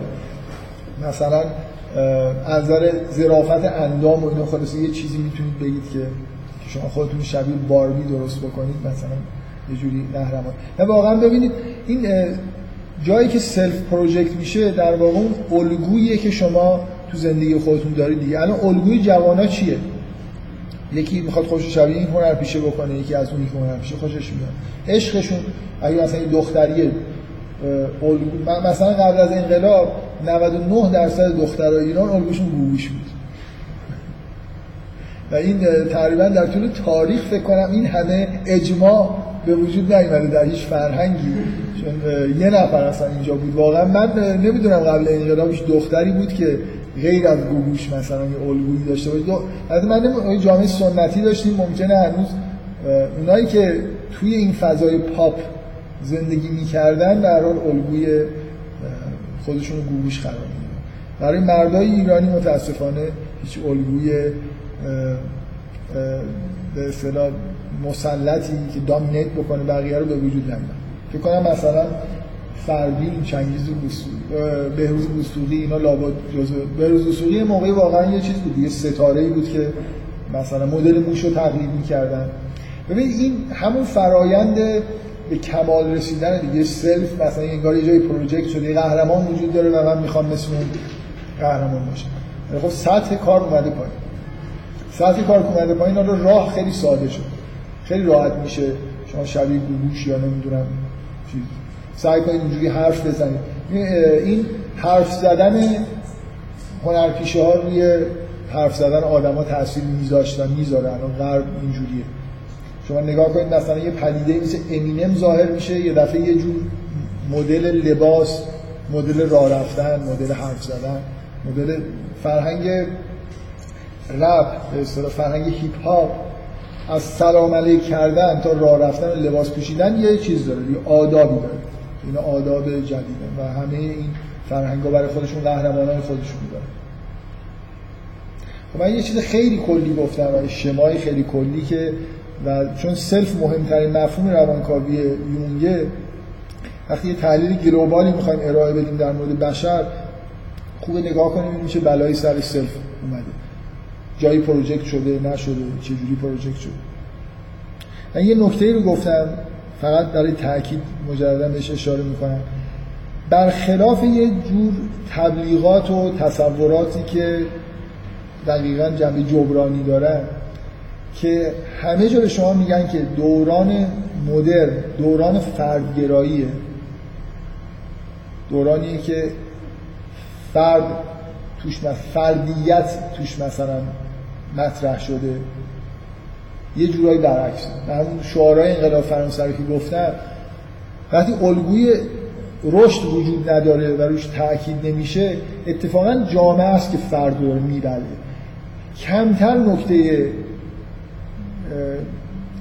فرهنگی و اجتماعی هست که یونگ اینقدر توی آثارش تکرار کرده باشه که ویژگی دوران مدرن اصولاً حل شدن فرد توی جامعه است. یعنی مثلا فکر کنید الگوهای اخلاقی و الگوهای رشدی که توی فرهنگ مدرن مطرح شده، انسانی که به جامعه خودش خدمت میکنه و این حرفا زیاد احتمالاً شنیدید، اینا به درد سلف نمیخوره. سلف نمیتونه خودش رو پروژکت بکنه یه, یه کسی که به جامعه خدمت میکنه که چی بشه. یعنی سلف اصولا دنبال رسوندن آدم ها به رشد فردی خودشون. این که من دنبال این باشم که دیگران هم به رشد فردی خودشون برسن، جامعه رو مثلا به یه سمتی ببرم، خیلی خوبه، ولی این تبعیت از سلف نیست. من خودم از من من به جایی نمیرسم اگه همه آدم ها رو برسونم به رشد فردی، خودم رشد نکردم. برای سلف من همچنان بر علیه من در واقع سیگنال های خودشون میفرسته برای اینکه انتظار داره که همه رشد بکنن.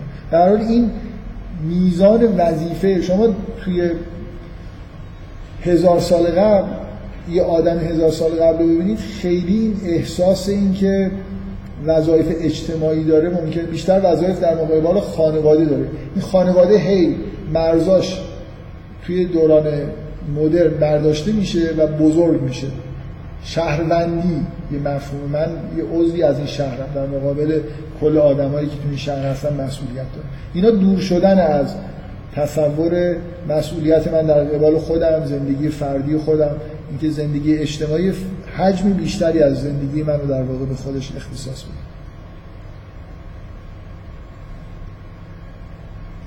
من نمیخوام وارد این بحث‌های سیاسی اقتصادی اجتماعی زیربنایی بشم، ولی شما اگه در مورد اینکه چه تحولات اساسی به وجود اومد که این صرف یه دفعه اختلال پیدا کرد، مطمئناً دلایل اقتصادی اجتماعی، یعنی شما یه تحولات زیربنایی توی تاریخ بشر میبینید.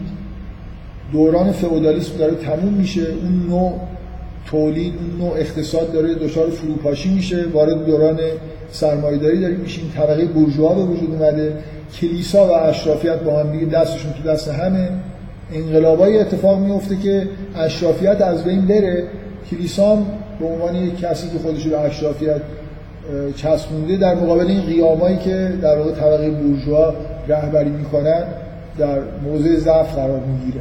بنابراین ما یه پایه‌های اقتصادی اجتماعی خیلی روشنی داریم که چجوری این والد در واقع شکست. فقط ماجرا یه چیز فرهنگی ساده نیست، اینو از یه جای خیلی عمیق در واقع مناسبات اجتماعی میاد.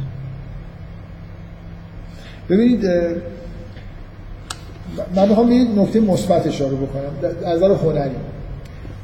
هنر سنتی یه هنریه که واقعا شما وقتی که به این هنر دقت بکنید، من میخوام با اصطلاحات روانکاوانه در موردش حرف بزنم،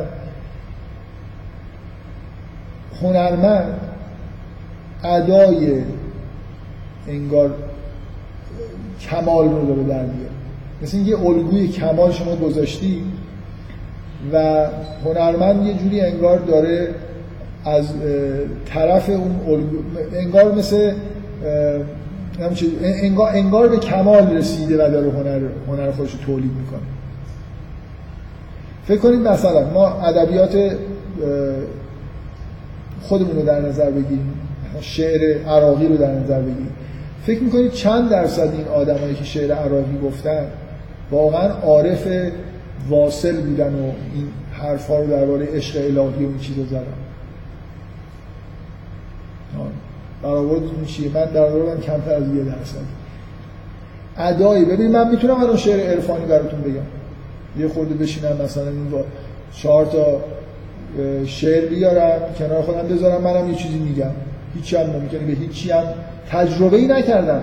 شعر قرون وسطایی، هنر قرون وسطایی بیرون ریختن تجربیات واقعی درونی هنرمند نیست. اون چیزی رو من دارم بیرون میریزم که فکر به من آموزش دادن که باید بیرون بریزیم، انسان باید اینجوری به دنیا نگاه کنه و بر اساس اون بایدها هنر دارم تولید میکنم. مینیاتور یه جور ممکنه فکر نکنید هنرمندایی که مینیاتور میکشیدن همه از این چهرهایی که میکشیدن خیلی لذت میبردن، ولی الگو اینه، انسان مثلا حالا زیبایی اینجوری داره تعریف میشه. ممکنه یواشکی مثل داستویوفسکی مونالیزا کشیده، حالا داستویوفسکی جوری در چیزه در آستانه دوران مدرنه، مونالیزا کشیده، مریمو کشیده، خیلی شام آخر کشیده، همه اینا طبق الگوهای خیلی والایی کشیده شدن. بعد هم نقاشی‌های آخر عمر داوینچی رو دیدید، چهره‌های زشت کشیده. مثل داوینچی مثل آدمیه، شاید شب که میره خونه هیچ دلش میخواد همچین مزخرفاتی بکشه، کاریکاتور بکشه، ولی اینکه نمیتونه اینو بره تو کلیسا بکشه، کاری مثلا آدمی بکشه دماغش اینقدر گوشاش نامتقارنه. یه مقدار زیادی طراحی از داوینچی به یادگار مونده که پر از چهره‌های نامتقارن و زشت و خارج از الگوهای زیبایی شناسی قرون وسطایی هستن، ولی نقاشی دیواری کلیساش همه از همون الگوها دارن پیروی میکنن. واقعا فکر نکنید که داوینچی داره درون خودش رو بیان میکنه. مثلا وقتی داره شام آخر رو میکشه داره از الگوها پیروی میکنه. بنابراین هنر کلاسیک یه عیب بزرگی داره، صمیمانه نیست، صادقانه نیست. شما به راحتی میفهمید که این الان این شعر همینطوری بافته شده، از جایی از یه حس درونی نیومده. تحول وارد شدن به هنر مدرن اینه که هنرمند میشکنه اون چیزی رو که بهش نرسیده، لااقل صادقانه میگه. ایرادش اینه که حالا ممکنه احساسات سخیفی رو داره بیان میکنه. ببینید در هنر کلاسیک شما چهره های زیبا میبینید، احساسات متعالی میبینید، ولی صمیمانه نیستن، واقعی نیستن، برای همین خیلی تاثیرگذار نیستن، از عمر و وجود و هنرمند مثلا بیرون نمیاد. اولش تو دوران مدرن خیلی صمیمیت می‌بینید، طرف احساس واقعی خودش رو لحظه داره بیان می‌کنه، ولی احساس احساس مزخرفیه. یعنی اصلا اگه من ارتباط برقرار بکنم نه تنها جلو نمیرم بلکه سقوط می‌کنم. الان الان این هنر پاپیولاره که دنیا رو گرفته، این موسیقی مثلا فرض کن مثلا امینم داره صادقانه نفرت خودش رو نسبت به مادر خودش بیان می‌کنه، ولی این چه کاریه که من بیام همین احساس سخیف و زشتی رو مثلا بیان می‌کنم. هنر کلاسیک جلوی بیان اینجور احساسات رو میگرفت و عوضش تاوانی که میداد این بود که هنر صادقانه نیست. حالا ما به یه دوران صادقانه تری رسیدیم که البته من واقعا توی این که امینم داره باز حرف دل خودشو میزنه شک دارم و فکر نمی‌کنم اینجوری باشه، ولی در هر حال این نوع هنر، در مورد امینم این حرف رو زدم، در مورد این شخص خاص، برای اینکه اینم اینجور پدیده ساخته شده است. ممکنه من یه بار توی همین جلسات فکر میکنم به این موضوع اشاره کردم، یه گروه به اصطلاح دوئت پاپ تو سالهای اخیر خیلی فروش خوبی کرد به اسم تاتو، دو تا دختر که روس بودن اگه اشتباه نکنم، مهاجرت کردن رفتن آمریکا و اونجا کارشون خیلی گرفت. اینا به وضوح لزبیان بودن، همجنسگرا بودن و به وضوح روی صحنه نمایش میدادن همجنسگرا بودن خودشون، یا مثلا توی ویدیو کلیپایی که تهیه میکردن به هر حال یه مایه‌ای از این حس اینکه مثلا رابطه‌ای با هم دیگه دارن وجود داشت. تا چند ماه قبل یا یه سال قبل رسما اعلام کردن که اصلا هیچ خبری نبوده. تهیه کننده ها به ما گفته بودن که این الان مده، این کارو بکنید معروف میشید، سیدیاتون بیشتر فروش میده. ما هم این کار میکردیم، هیچ وقت با همشون نه رابطه‌ای داشتیم نه اصلا ایجادی برام. فقط برام شما ممکنه الان کسی تا حالی ترانه‌ای نخونده که توش مادر خودش رو با چیز بکشه، حالا امینم داره میخونه. امینم یه شهره ساخته شده است که پشتش مثلا یه تهیه کننده‌ای قرار دارن که دارن یه فضاهای خالی که خوب میفروشه رو پر میکنن. ولی به هر حال ما توی هنر پاپیولار، توی هنر مدرن آدمای زیادی داریم که مطلقاً احساسات واقعی خودشون رو سعی کردن بیان بکنن، منتها این احساسات متعالی نیست. شما توی ادبیات کلاً نگاه میکنید میبینید دوران کلاسیک ادبیات معمولاً روایت دانای کل، یعنی یه نفر داره روایت میکنه که همه چیزو میبینه و همه چیزو میدونه. هر چی جلوتر میاد میبینید که دیگه اینجوری روا... اینجور روایت ها خیلی انگار با فضای مدرن و پست مدرن سازگار نیست.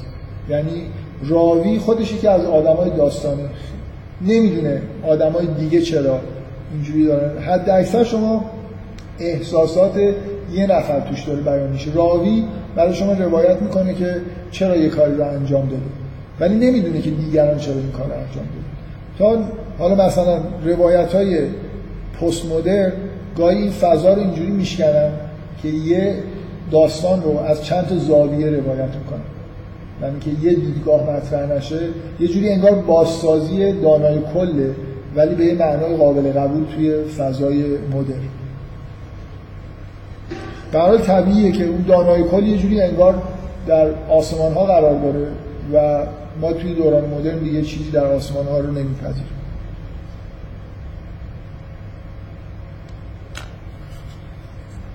من به یه عاملی میخوام اشاره بکنم که خیلی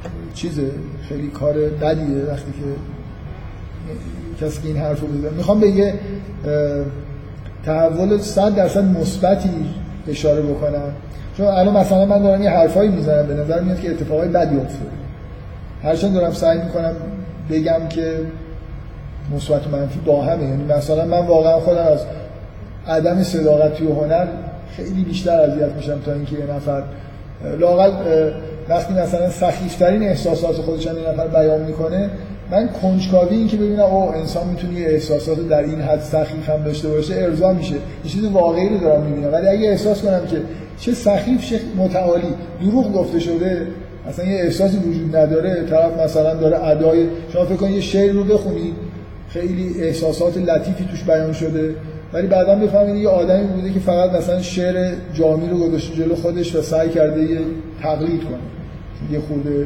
واژگانش رو تغییر داده و یه شعر ساخته بدون اینکه هیچ احساسی داشته باشه. مثلا موقعی که داشته شعر رو میگفته داشته خیار میخورده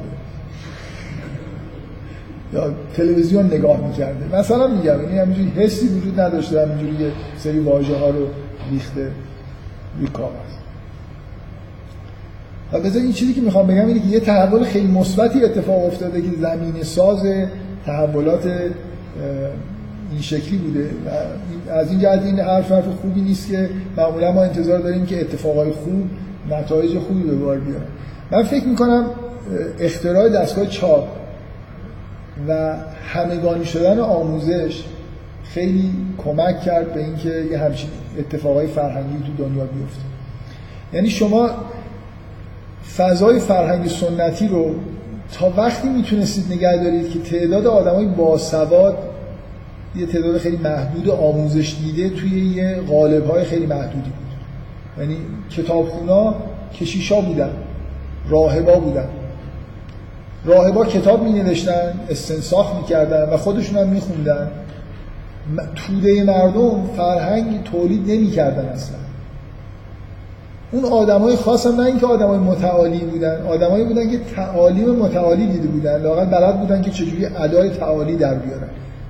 همین چیز قلابیه یه جوری واقعا توی نسبت عمده ای از من نمیخوام بگم همه مثلا شعرا و اینا، اتفاقا خب ما, ما توی حداقل ادبیات خودمون واقعا آدمایی داریم که به نظر من نمیشه شک کرد که اینا تجربه های شخصی خودشون رو به صورت اشعار عارفانه بیان کردن، ولی خب یه بخش عمده ای از ادبیات کلاسیک غیر واقعی غیر صادقانه است. شما وقتی در آموزش عمومی شروع شد توی قرون وسطا توی جامعه‌ای که حالا تعداد خیلی خیلی زیادی آدم، ببینید ما یه ادبیات فولکلور یا ادبیات سخیف عامیانه همیشه داشتیم، در سراسر دنیا وجود داشته. شما مثلا تو همون اروپای قرون وسطا داستان‌های کانتربری رو هم دارید، داستان‌های عامیانه انگلیسی، یا دکامرون رو داریم، داستان‌های عامیانه ایتالیایی که اینا ثبت شدن، پر از سخافت به یه معنایی هستن که حالا من به کار میبرم، پر از روابط مثلا جنسی خنده‌دار، چه میدونم از هر همجنسگرایی توی توده مردم، یعنی آدمای تعلیم ندیده. بالاخره یه فرهنگای اینجوری وجود داشت. فحش مثلا شما تارانتینو رو میبینید که دقیق‌ترین فحش‌ها رو میده، خیلی هم انگار جزء کوله دیگه، آدمی که خیلی زیاد فحش میده و از کلمات رکیک استفاده میکنه جالبه. این فحش دادن که تازه اختراع نشده، در سراسر تاریخ یه قشری از جامعه بودن همش داشتن به هم دیگه فحش میدادن، ولی در ادبیات ثبت نمیشد، برای اینکه اون آدمایی که این تیپی بودن اونا کتاب نمی نوشتن، اونا هنر تولید نمیکردن. این یه جوری مثل اینکه یه مکانیزمی وجود داشت که یه آدمایی برچین بشن، یه چند نفری تعلیم ببینن الگوهای کمال رو. بذار یه نکته خیلی ساده، شما خطاطی رو نگاه کنید، شما یه جوری میتونید بگید که تمام نوشته های قرون وسطا قبل همه خوش خطن، ولی از الان چی؟ مردم مثلا بیاید خط... نمونه خط مردم رو بگیرید، کلا اوورال متوسط بگیرید، یه چیزی نزدیک به صفر در میاد، وحشتناکه مثلا خط.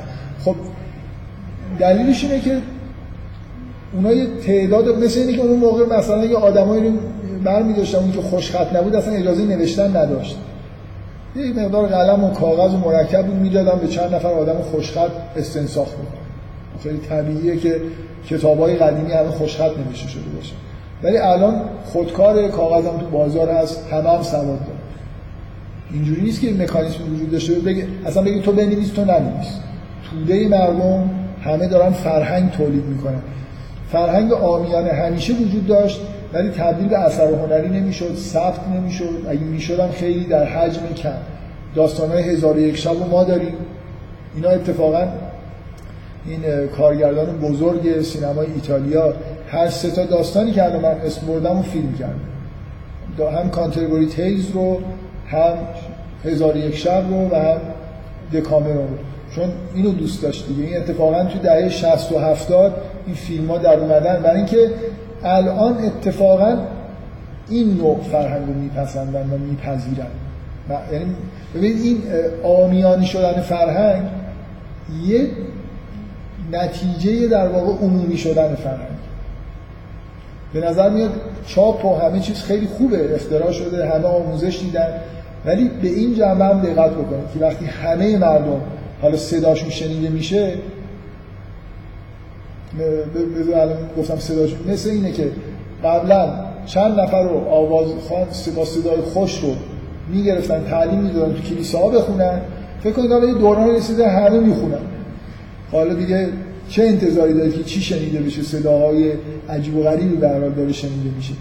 این عمومیت پیدا کردن تولید هنر و فرهنگ که توی این قرن‌ها اتفاق افتاده که تفسیر گوتنبرگ بوده. اگه دستگاه چاپ ساخته نمی‌شد این اتفاقا نمی‌افتاد و ما تو همون دوران کلاسیک باقی می‌مونیم و هممون داشتیم هنر قلابی تولید می‌کردیم، مصرف می‌کردیم و هیچ کس هم به این جایی نمی‌رسید. من هر دوتاش به نظرم بد بد میاد. یه جوری دارم سعی می‌کنم توازن رو برقرار بکنم که مثلا هنر مدرن صادقانه است ولی سخیفه، اونجا غیر صادقانه، یکی ممکنه از اون بیشتر خوشش بیاد یکی از اون. در من واقعا خوشم نمیاد فحش بشنوم و سخیفترین مثلا احساسات رو، در این حال خوشم نمیاد دروغ بشنوم. در توی هر دوتا هنر آدم هنر متعالی داریم. هم اون موقع آدمایی بودن که واقعا متعالی بودن، صادقانه احساساتشون رو بیان کردن، الان هم تو قالب هنر پاپیولار هم آدمایی هستن که احساسات لطیفی دارن و به خوبی دارن بیان میکنن. من یه چیزی که میخوام بگم، ببینید یه اتفاق فجیعی که افتاد در اثر عموم، عمومیت پیدا کردن تولید و مصرف فرهنگ، تولید و مصرف فرهنگ در قرون وسطا به یه قشر بسیار بسیار کوچیک جامعه اختصاص داره و بعد تبدیل میشه به یه مسئله عمومی. هر کدوم ما الان میتونیم فرهنگ تولید بکنیم و شاید هم یه چیزایی رو به ثبت برسونیم. هر کسی میتونه شعر بگه، با یه بودجه مختصری شعر خودش رو جای چاپ بکنه. به هر حال همه ما همچین امکانی رو داریم. عمومی شدن تولید و مصرف فرهنگ، مخصوصا من مصرفش هم ت... مصرف کننده هم عمومی شده، همزمان با بروز فرهنگ سرمایه سالاری، خب نتیجهش این شده که فرهنگ جزو کالاهای نظام سرمایه‌داری شده. یعنی بزرگترین فاجعه‌ای که تسریع کرده یه جنبه‌هایی از سقوط دنیای مدرن رو اینه که تولید فرهنگ تبدیل شده به یه بخشی از تولید سرمایه‌داری، که همین این نکاتی که الان من جست و گریخته گفتم، یه سرمایه‌دار میاد نگاه میکنه ببینه چی مورد پسند مردمه، فحش بدیم میفوشه فیلم یا نمیفوشه، اخلاق و اینا. اصلا سرمایه‌دار چی میدونه که چی کاری به این داره که اخلاق چی؟ من الان نگاه میکنم میبینم که اگه واژه‌های زشتی توی ترانه‌های مثلا پاپیولار به کار بره بیشتر فروش میکنه. خب یه تهیه کننده میاد آدم آدمایی رو استخدام میکنه که ترانه‌های خیلی رکیک بگن، آدمایی که حالا خودشون میگن میخونن یا آدمایی که ترانه میگن دیگران میخونن، رکیک‌ترین فحش‌ها رو. مثلا من یه بار یه ترانه رپ شنیدم، حالا خیلی تجربه شنیدن ترانه رپ نداشتم، خیلی برای من جالب بود که خواننده ترانه رپ یه خواننده بود به اسم میستیکال، اون موقع جزو نامبر وانا بود، مثلا ده سال دوازده سال بعد فحش میداد به همه خواننده‌ها و هنرپیشه‌ها، فحش‌های رکیک. اصلا موضوع این مثلا به جنیفر لوپز نمیدونم فرای خیلی برای من، اما این خیلی چیزای مدرن و اینا شنیده بودم، ولی اینکه اصلا خواننده داره یه ترانه میخونه که توش واقعا به آدمای واقعی داشت باش میداد، یعنی بابزه است دیگه، چقدر چه هنری و متعالی واقعا آدم روحش مثلا به کمال میرسه وقتی این ترانه رو میشنه. خب من اینو میخواستم بگم که یه موقعی توی فرهنگ سنتی ما این حرف رو میزدن، میگفتن که میگفتن سخن نوار که نو را حلاوتیست بگم، طرفدار نوگرایی و سخن نو گفتن بودن به معنای خوبی. سخنه این سخن تازه بگو تا مثلا دو جهان تازه شود، سخن تازه میخواستم بگم، ولی سخن تازه درستی که تا حالا کسی نگفته باشه، نه هر چیزی. شیوه تولید سرمایه داری نوگرایی به این معنا که یه کاری بکنیم تا حالا کسی نکرده باشه. خسته شدن مردم مثلا تا حالا این اینو دیگه ندیده بودن، مثلا هر جور فیلم رفته بودن، چون اینکه مرزها همینجور داره شکسته میشه. برای اینکه خب بازار خرید و فروشه دیگه، شما چجوری مثلا فرض کنید یه کالا روش میزنه نیو، مردم میرن میخرن، کوکاکولای مثلا جدیدی یه طعم جدید داره. هنرم فرهنگم افتاده تو همین چرخه تولید چیزایی که فروش بره. چی به فروش میره؟ سخن تازه، سخن تازه، حالا هر مزخرفی که میخواد باشه. و از این جهت میگم که فکر نکنید که امینم احساسش انسان شاید مادرش خیلی دوست داره، هیچ وقت هم مشکلی نداشته، ولی تشخیص اینه که تا حالا کسی مادرشو نکشته و ترانه‌ای با این مضمون نخونده، پس بیا یکی بخونیم و ترانه هم خیلی میگیره همه مثلا نوجوانا. بعد جالب اینه که نوجوانا ممکنه برن مادرشون رو بکشن، این مسئولیتش با کسی نیست. با شما هیچ وقت من نشیدم که مثلا اولیور استون یا حالا تهیه کننده نمیدونم سرمایه فیلم قاتلینی بالفطره رو کی تهیه کرد، تهیه کننده فیلم بود. به هر حال نمایش این فیلم تو دنیا باعث یه سری قتل شد، نوجوانایی که با همون سبک آدم کشتن. خب این جنایت محسوب نمیشه، اون سرمایه‌دارش مسئولیتی نداره در قبال اینکه اثر هنری تولید کرده که منجر به قتل شد. و فکر میکنم حتی قابل پیش بینی بوده، خیلی بعید نبود. شما اگه فیلم رو میدیدی قبل از اینکه، من موقع فیلم رو دیدم که خب ماجرای جنایت ها و اینا تموم شده بود، ولی فکر میکنم اگه قبلش هم میدیدم میشد حد زد که بچه ها برن این فیلم ببینن، ممکنه پدر مادر خودشون بکشن.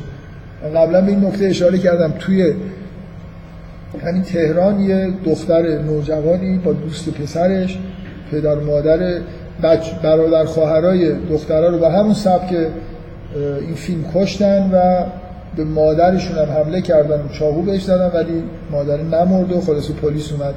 یه ماجرای جنجالی حدود در پانزده سال قبل ایران بود که یه همچین قتلایی اتفاق افتاد به تبعیت. برای ما هم بی‌نصیب از افاضات اولیور استون و چیز فیلمش نموند. فیلم هاش هم تارانتینو نوشته، جزو فیلم هایی بود که ما در موردش صحبت کردیم. خب همین این من تقریبا دارم به آخر چند تا نکته‌ای که میخواستم بگم میرسم. این ویژگی که تولید انبوه فرهنگ و اینکه ببینید باورتون شاید نشه، من چقدر تجربه خوندن فلسفه پست مدرن داریم، این این شیوه تولید هنر توی فلسفه پست مدرن هم هست. یعنی این نوگرایی به این معنی، من یه حرفی میزنم تا حالا کسی نزده، نه شهود. اگه فکر میکنید که این آدمایی که دارن ایده های جدید میدن اینا یه شهود و یه نظام کلی تو ذهنشون هست دارن برام میکنن، به شدت اشتباه میکنن. به شدت این سیستم نوآوری توی فلسفه هم حتی وجود داره. من الان یه چیزی میگم، هیچکی به عقلش هم نرسیده اصلا میشه همچین حرفی هم زد، و بعد یه سری شواهد هم خب برای هر چیزی میشه آورد. اینکه انگار ما تحت همین شیوه تولید انبوه داریم به یه فرهنگی میرسیم که همه حرفا توش زده شده باشه، هیچ کلامی باقی نمونه که کسی نگفت، هیچ ادعایی نمونه که کسی نکرده باشه. و یه جهان جدیدیه دیگه، مثلا ربطی به فرهنگ به معنای مثلا اون رستایش نداره. اونجا کلا از مجموعه همه دنیای سخن، همه حرفایی که میشد زد، یه اپسیلونی گفته شده بود و گفته میشد، ولی الان با شدت زیاد این جهان داره در نوردیده میشه هر روز گاهی باور کن میشینم خودم فکر میکنم اینو تا حالا کسی نگفته، ببین کی اینو میگه، مثلا فلان قاعده رو بذاریم کنار. حالا خودم خلاقیت‌های خوبی دارم، فقط حیف که قید و بندهای اخلاقی نمیذارم، یه سری مقالات پست مدرن خیلی داغ بنویسم. یه بار به ذهنم رسید که یه مجموعه مقاله با اسم مستعار بنویسم، بعد اینا رو همه رو تحت عنوان احمقانه ها مثلا یه چیزای این شکلی آدم منتشر بکنیم، ولی که من مطمئنم هر مزخرفی شما الان بنویسید یه عده طرفدارش میشه، واقعا شوخی بدی نیست. شبیه این کار رو این ملعون آلن سوکال انجام داد، نمیدونم آلن سوکال رو میشناسید یا نه، یه پیپر پست مدرن فیزیکی تولید کرد، فیزیک پست مدرن، یک مجموعه مزخرفات سرهم کرد، فیزیکدان معروفی آلن سوکال، بعد فرستاد در یکی از این ژورنال‌های پست مدرن چاپ کرد. فر... تا چاپ شد یه مقاله نوشت که اصلا من کلا مسخره بازی در آوردم، اینا یه مش حجمیات احمقانه است و اینا اینم چاپ کردن مثلا. بعد این منجر شد به اینکه کتابی نهایتاً منتشر کرد تحت عنوان چرندیات پست مدرن که کتاب فوق العاده بدیه. اون ایده اولیه بد نبود، هرچند خیلی اونم ایده جالبی نیست، حالا من نمیخوام وارد بحثش بشم، ولی این کتاب فاجعه است برای اینکه خوب و بد پست مدرن همه رو با هم دیگه یه جوری مسخره کرده. توش مثلا به ساحت مقدس ژاک لاکان جسارت کرده، به بودریار جسارت کرده، اینا با اصلا بذارید اینجوری بگم، من تجربه من از خوندن کتاب چر... آلن سوکال اینه که تا چهل پنجاه صفحه کتابو کلا خوندم، کتاب یه مجموعه نقل قول از پست مدرن میاره و بعد شروع میکنه حذف کردن. چهل پنجاه صفحه خوندم و اینقدر این حجویاتش خودش مزخرف بود که تا آخر کتاب اون پاراگرافایی که نقل کرده بود و خوندم، بعضیش فوق‌العاده پاراگرافای قشنگ و جذاب و جالب و درستی بودن. یعنی آلن سوکال هیچی نمیفهمه، ولی خب نمیفهمه که نمیفهمه دیگه، اصلا تشخیص نمیده که الان این عبارت، یه عبارتی مثلا اونجا بودریار هست که میگه که فرق بین من به مضمون دارم نقل میکنم، فرق بین جهان مدرن و پست مدرن مثل فرق تفاوت بین هندسه اقلیدوسی و نه اقلیدوسی، فوق‌العاده است این تشبیه.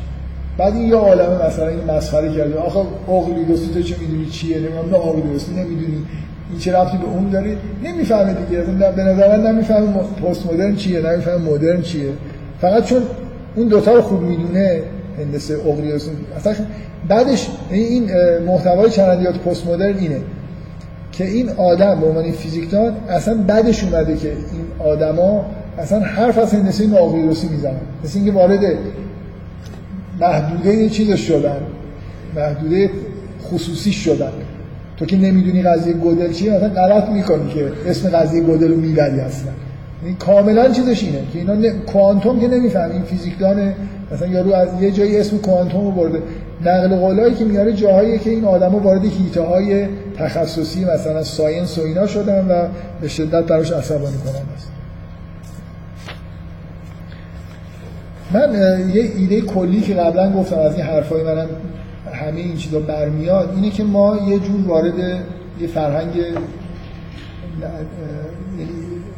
والد سنتی رو کنار گذاشتیم، ادعای رسیدن رو بلوغ کردیم، ولی عملا همونطور که میشد حدس‌زد به یه فرهنگ و دنیای کودکانه رسیدیم. من فقط چیزی که میخوام بگم لازمه اینه که داشتم از دنیای کودکانه هم شروع کردیم، ولی این بازگشت به دنیای کودکانه اول نیست، برای خاطر اینکه دنیای کودکانه بشر در ابتدای مثلا تمدنش تمدن چندانی وجود نداره، یه موجوداتی رو شما می‌بینید که دنبال معیشت خودشون هستن، و کودکشون به نوعی انگار حالیشونه.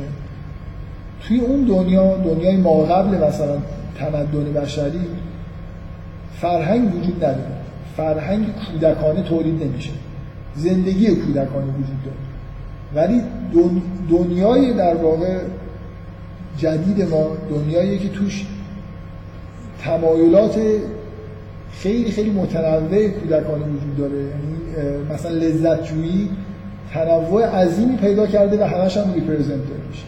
ما در جهان اولیه ریپرزنتیشن نداریم، اصلا فقط خود زندگی شده. اینجا ما یه زندگی خیلی متنوع تر داریم، مثل اینکه شما لذتی که از غذا خوردن در ابتدا برده میشد و مقایسه کنید با تنوع غذاهایی که بشر امروز تولید میکنه و میخوره. کودک امروز کودک خیلی با دستش بازه توی لذت بردن و همه این احساسات ناشی از این فرایندهای لذت بردن رو هم داره ریپرزنت میکنه. بنابراین ما وارد دنیای جدیدی شدیم که تا حالا وجود نداشته و اینو گفتم برای اینکه یه بار این شبهه پیش نیاد که ما بازگشت کردیم مثلا به دنیای اولیه‌ای که ازش شروع کردیم. اصلا اینجوری نیست. دنیای کودکانه بسیار پیچیده همراه با یه, یه جور ریپرزنتیشن های پیچیده. مثلا من باز به یه نکته هنری اشاره بکنم که به تارانتینو هم مربوط میشه. یکی از ویژگی‌های هنر پست مدرن، پست مدرنیسم و خود مدرنیسم حتی کولاژ و چیز از هم گسیختگی. من فقط میخوام فقط به این اشاره بکنم که اگه از روز اول به شما میگفتن که فرایندی که داره اتفاق میفته محو شدن سلفه، یعنی پروژکت شدن، پروژکت نشدن در واقع سلفه، یعنی کار به جایی برسه که اصلا سلف از فرهنگ به نوعی پاک بشه، سلف عامل فرایند فردانیت، عامل وحدت بخشی وجود انسان. یعنی یعنی یونگ تئوریش به ما میگه میگه اگر شما فرایند فردانیت رو طی نکنید، هرچی رشد نیافته تر باشید از هم گسیخته تر. آیا نمیتونستید پیش بینی بکنید از همون روز که ما یه هنر والد که از بین رفته، هنر صداقت پیدا کرده، بنابراین درون آدم هاست که داره پروژکت میشه، پس با یه هنر از هم گسیخته مواجه خواهیم شد. من میخوام بگم تئوریای یونگ به راحتی پیشگویی میکنن که هنر بدون سلف، بدون فرآیند فردانیت و در این حال صادقانه ادای سلف را اگه در نیاریم، هنر بدون وحدت، هنر از هم نمایش از هم گسیختگیه. درون یه انسانی که فرآیند فردانیت رو طی نکرده از هم گسیخته است. چه انتظاری لذت میبره از این کلاژ به وجود بیاره؟ زجر میکشه از اینکه یه اثر منسجم به وجود بیاره. تارانتینو از همین خوشش میاد، از اینکه در هم و بر هم باشه یه خورده روایت، لذت میبره برای خاطر اینکه ویژگی انسان رشد نیافته از هم گسیختگی هست. من مثلا ببینید این مسئله باز شما هنر قرن بیستم که نگاه میکنید توی دهه‌های اول یه تحول خیلی جالبی که اتفاق افتاد و همچنان هم ادامه داره. اینو من یه جایی یه حرفی زدم، یه نفر گفت که این حرف نجات پرستان است. معلوم میگم اشکال نداره، اتهام نجات پرستی را میپذیرم. غلطه اتهام. قاره آفریقا، هنر آفریقایی هنر بدویه. یعنی شما هنر آفریقایی رو که نگاه میکنید مثلا صد سال قبل، همون هنر چند هزار سال قبل میشون. یعنی اصلا دوران مثلا فرسون کلاسیک و این حرف اصلا ندارن. یه هنر مثل صورتک سازی های چند هزار سال قبل همچنان در آفریقا متداول بود. موسیقیشون اصولا یه جور بدویت توی آفریقا وجود داشت. خیلی از مراحل تمدن رو آفریقایی‌ها طی نکرده بودن. این قبول دارید نجات پرستانه نیست.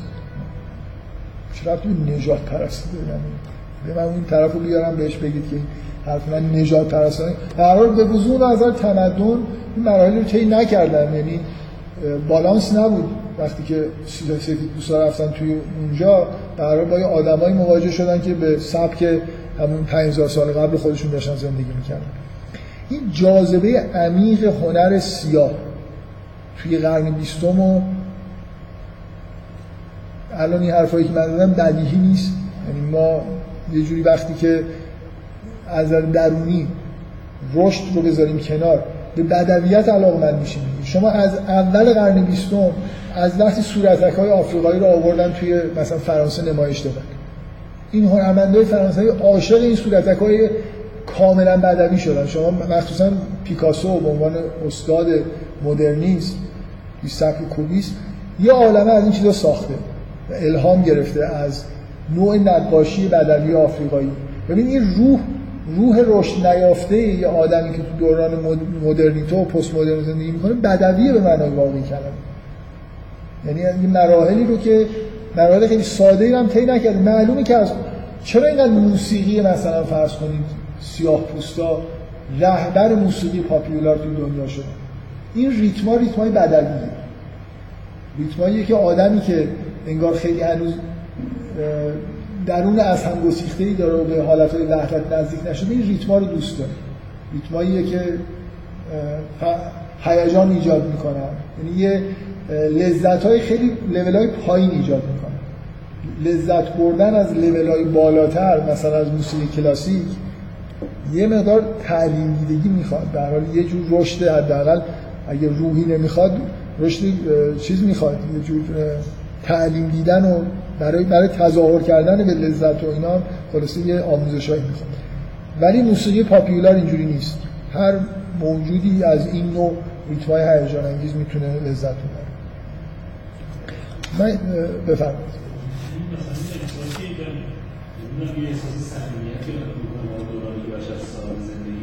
یه بار اینی که یه بار اینی که من مثلا فرض کنید فیلم می‌بینم درباره کودکان لذت می‌برم برای اینکه یاد دوران کودکی میفتم. خب حالا یه فیلم می‌بینم که آدمایی که دارن زندگی می‌کنن کودک نیستن، بزرگسالانی هستن که رفتارهای کودکانه دارن و من چون با اونا همزاد پنداری می‌کنم لذت می‌برم. شما ممکنه حس کنید که این چه چیز ساده کودکانه‌ایه و لذت می‌برید. من از صورتکار آفریقایی بدم نمیاد، خوشم میاد به دلیل این جور سادگی و بدویتی که داره. ولی اینو میفهمم که این همه یه چیز بدویه، مثل این که شما شاید نقاشی کودک ممکنه خیلی لذت ببرید، یه چیز قشنگی کشیده مثلا از اینکه به ساده‌گانه مثلا همه درون خودشو بیرون ریخته، استفاده مثلا به اصطلاح بی قلقش و بی قیدش از رنگا ممکنه براتون لذت بخش باشه. ولی نمیاد این نقاشی کودک رو بگیرید به عنوان الگوی کمال و یه اثر هنری برجسته تابلوش بکنید و چیزش بکنید و به عنوان مثلا ته هنر بشناسید.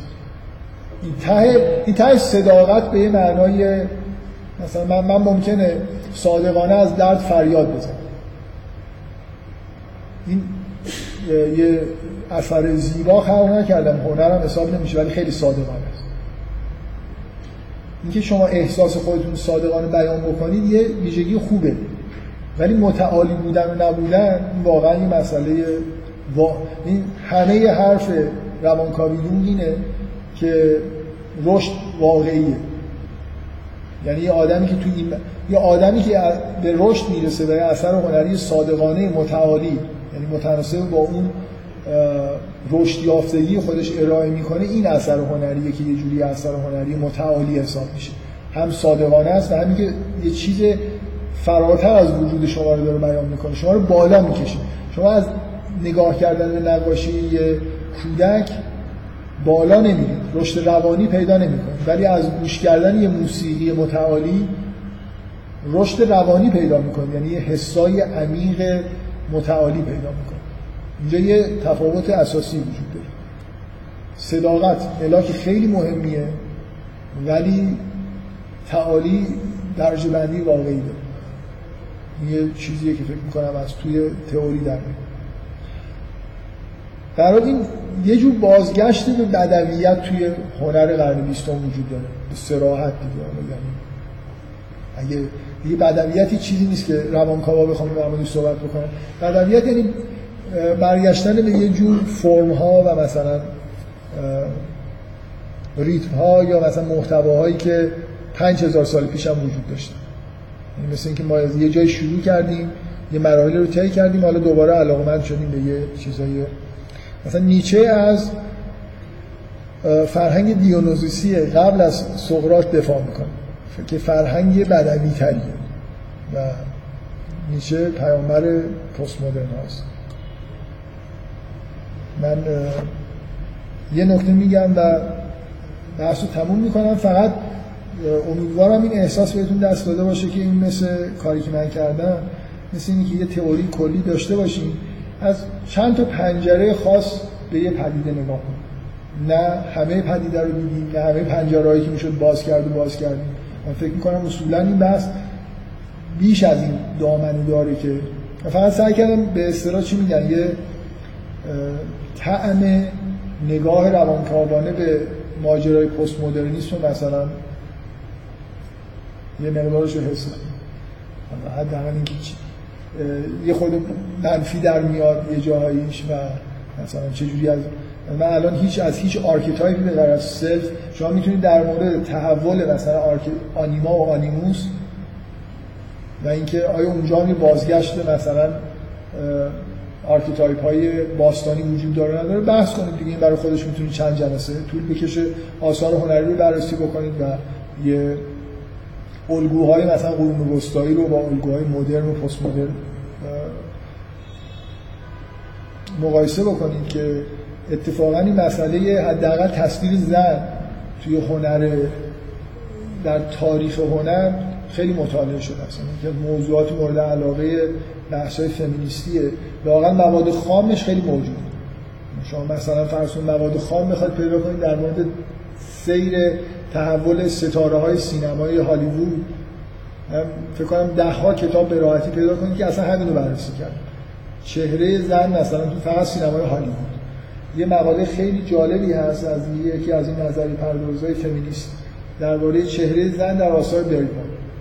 یه یه فیلمسازو گرفته، فیلمساز خیلی مهم که زن‌ها هم خیلی تو فیلماش مهمن و در موردش یه نقد خیلی خوبی نوشته که در واقع چهره زن رو شباهت‌ها و تفاوت‌ها رو تو این فیلم‌ها بررسی می‌کنه و خواهد نه چون فمینیسته از این دیدگاه خاص نگاه می‌کنه. مثلا من یه نکته میگم و این آخرین پنجره باشه و تمومش می‌کنیم این بحث رو. امیدوارم به اندازه کافی من یه چیزی که خیلی در مورد تارانتینو بحث شده رو زیاد دیگه اشاره نکردم، اونم اینه که این دنیای پست مدرن واضح ترین ویژگیش اینه که دنیای انفجار فرهنگ دیگه، انفجار یه دنیای مجازی، یعنی اصلا آدم‌ها انگار تو دنیای واقعی زندگی نمی‌کنن، تو تلویزیون و سینما تو ریپرزنتیشن دارن زندگی می‌کنن.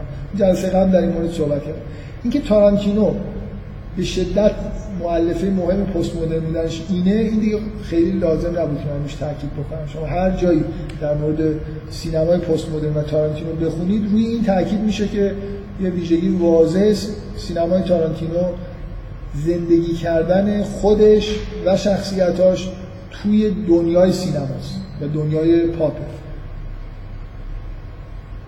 که همیشه که خودش میگه اصلا آدم کشتن توی سینمای تارانتینو به معنی آدم کشتن توی واقعیت نیست، به معنی آدم کشتن توی فیلم. برای همینه که کوله و میتونه خنده‌دار هم باشه، وحشتی هم ممکنه برای خود تارانتینو ایجاد نکنه. خب من یه نکته بگم که باز بحث رو با این تموم بکنم. من به این اشاره کردم که ویژگی حالا این فرهنگ دوچار انبوه سازی شده توی دنیای سرمایه‌داری این شده که همه حرفا موجودن. خب ویژگی آدمی هم که توی این جهان پست مدرن داره زندگی میکنه به شدت کودک موندن، رشد نکردن و به بلوغ نرسیدن. انتظار داره که یه آدم توی این دنیای پست مدرن همه عقاید وقتی بهش داره عرضه میشه، یعنی همه حرفا گفته میشه و این هم هیچ قدرت به بلوغی نرسیده که بتونه این حرف رو به اون حرف برتری بده. چه اتفاقی براش میفته؟ شما به یه انسانی میرسید هیچ عقیده ای نداره، نه تنها هیچ عقیده ای نداره، عقیده هم نداره به اینکه میشه عقیده ای داشت. ببینید دو... فکر نکنید در دوران قرون وسطا مردم رشد میکردن و یه عقیده ثابتی داشتن، یه حرف بهشون زده میشد، یه والد داشتن بهشون اینو میگفتن میپذیرفتن. دنیای شلوغی نبود که صداهای متعدد توش باشه. یه انسان بلوغ رسیده از نظر فکری و روحی در یه دنیایی که همه حرفا داره زده میشه میتونه عقیده مثلا اون چیزی رو که درسته رو پیدا بکنه و بهش معتقد بشه. ولی اصولا مردم وقتی رشد یافته نیستن عکس‌العملشون توی دنیای پست مدرن اینه که اعتقاد پیدا بکنن به اینکه نمیتونن به چیزی اعتقاد پیدا بکنن و دشمن بشن با یه آدمایی که به چیزایی معتقدن. این پدیده آنورمال حساب میشه توی دنیای پست مدرن. شما من بارها تو بحثا با آدمایی که آدمای دانشگاهی هم هستن و به نظر میاد باید خب برای از این بلوغ فکری برخوردار باشن، یه چیزی میگم میگه آخه تو مگه نمیدونی، این هم یه کسی دیگه گفته، خلافش هم گفتن. من نمیفهمم خب اصلا برای من شنیدن این که یه چیزی خلافش هم گفته شده تقریبا هیچ اینفورمیشنی توش نیست، یعنی من فکر کنم همه چیز داره گفته میشه دیگه. خب این هم معلومه، احتمالا میتونم حدس بزنم که یه چیز مزخرف اینجوری هم گفتم. اینکه انسان‌ها قدرت تر...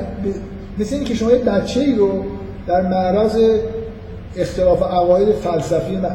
ف... فلاسفه بزرگ قرار داده باشید، خب نمیتونه قضاوت بکنه کی داره راست میگه. بنابراین به یه احساس میرسه که خب دیگه اینا همه هر کی داره حرف خودش رو میزنه، منم برای خودم حرف خودم میزنم، سعی میکنم حرفم نو باشه. ملاک جذابیت سخن توی جهان مدرن مثلا میشه این که جدیده، لااقل تا حالا کسی اینو نگفته.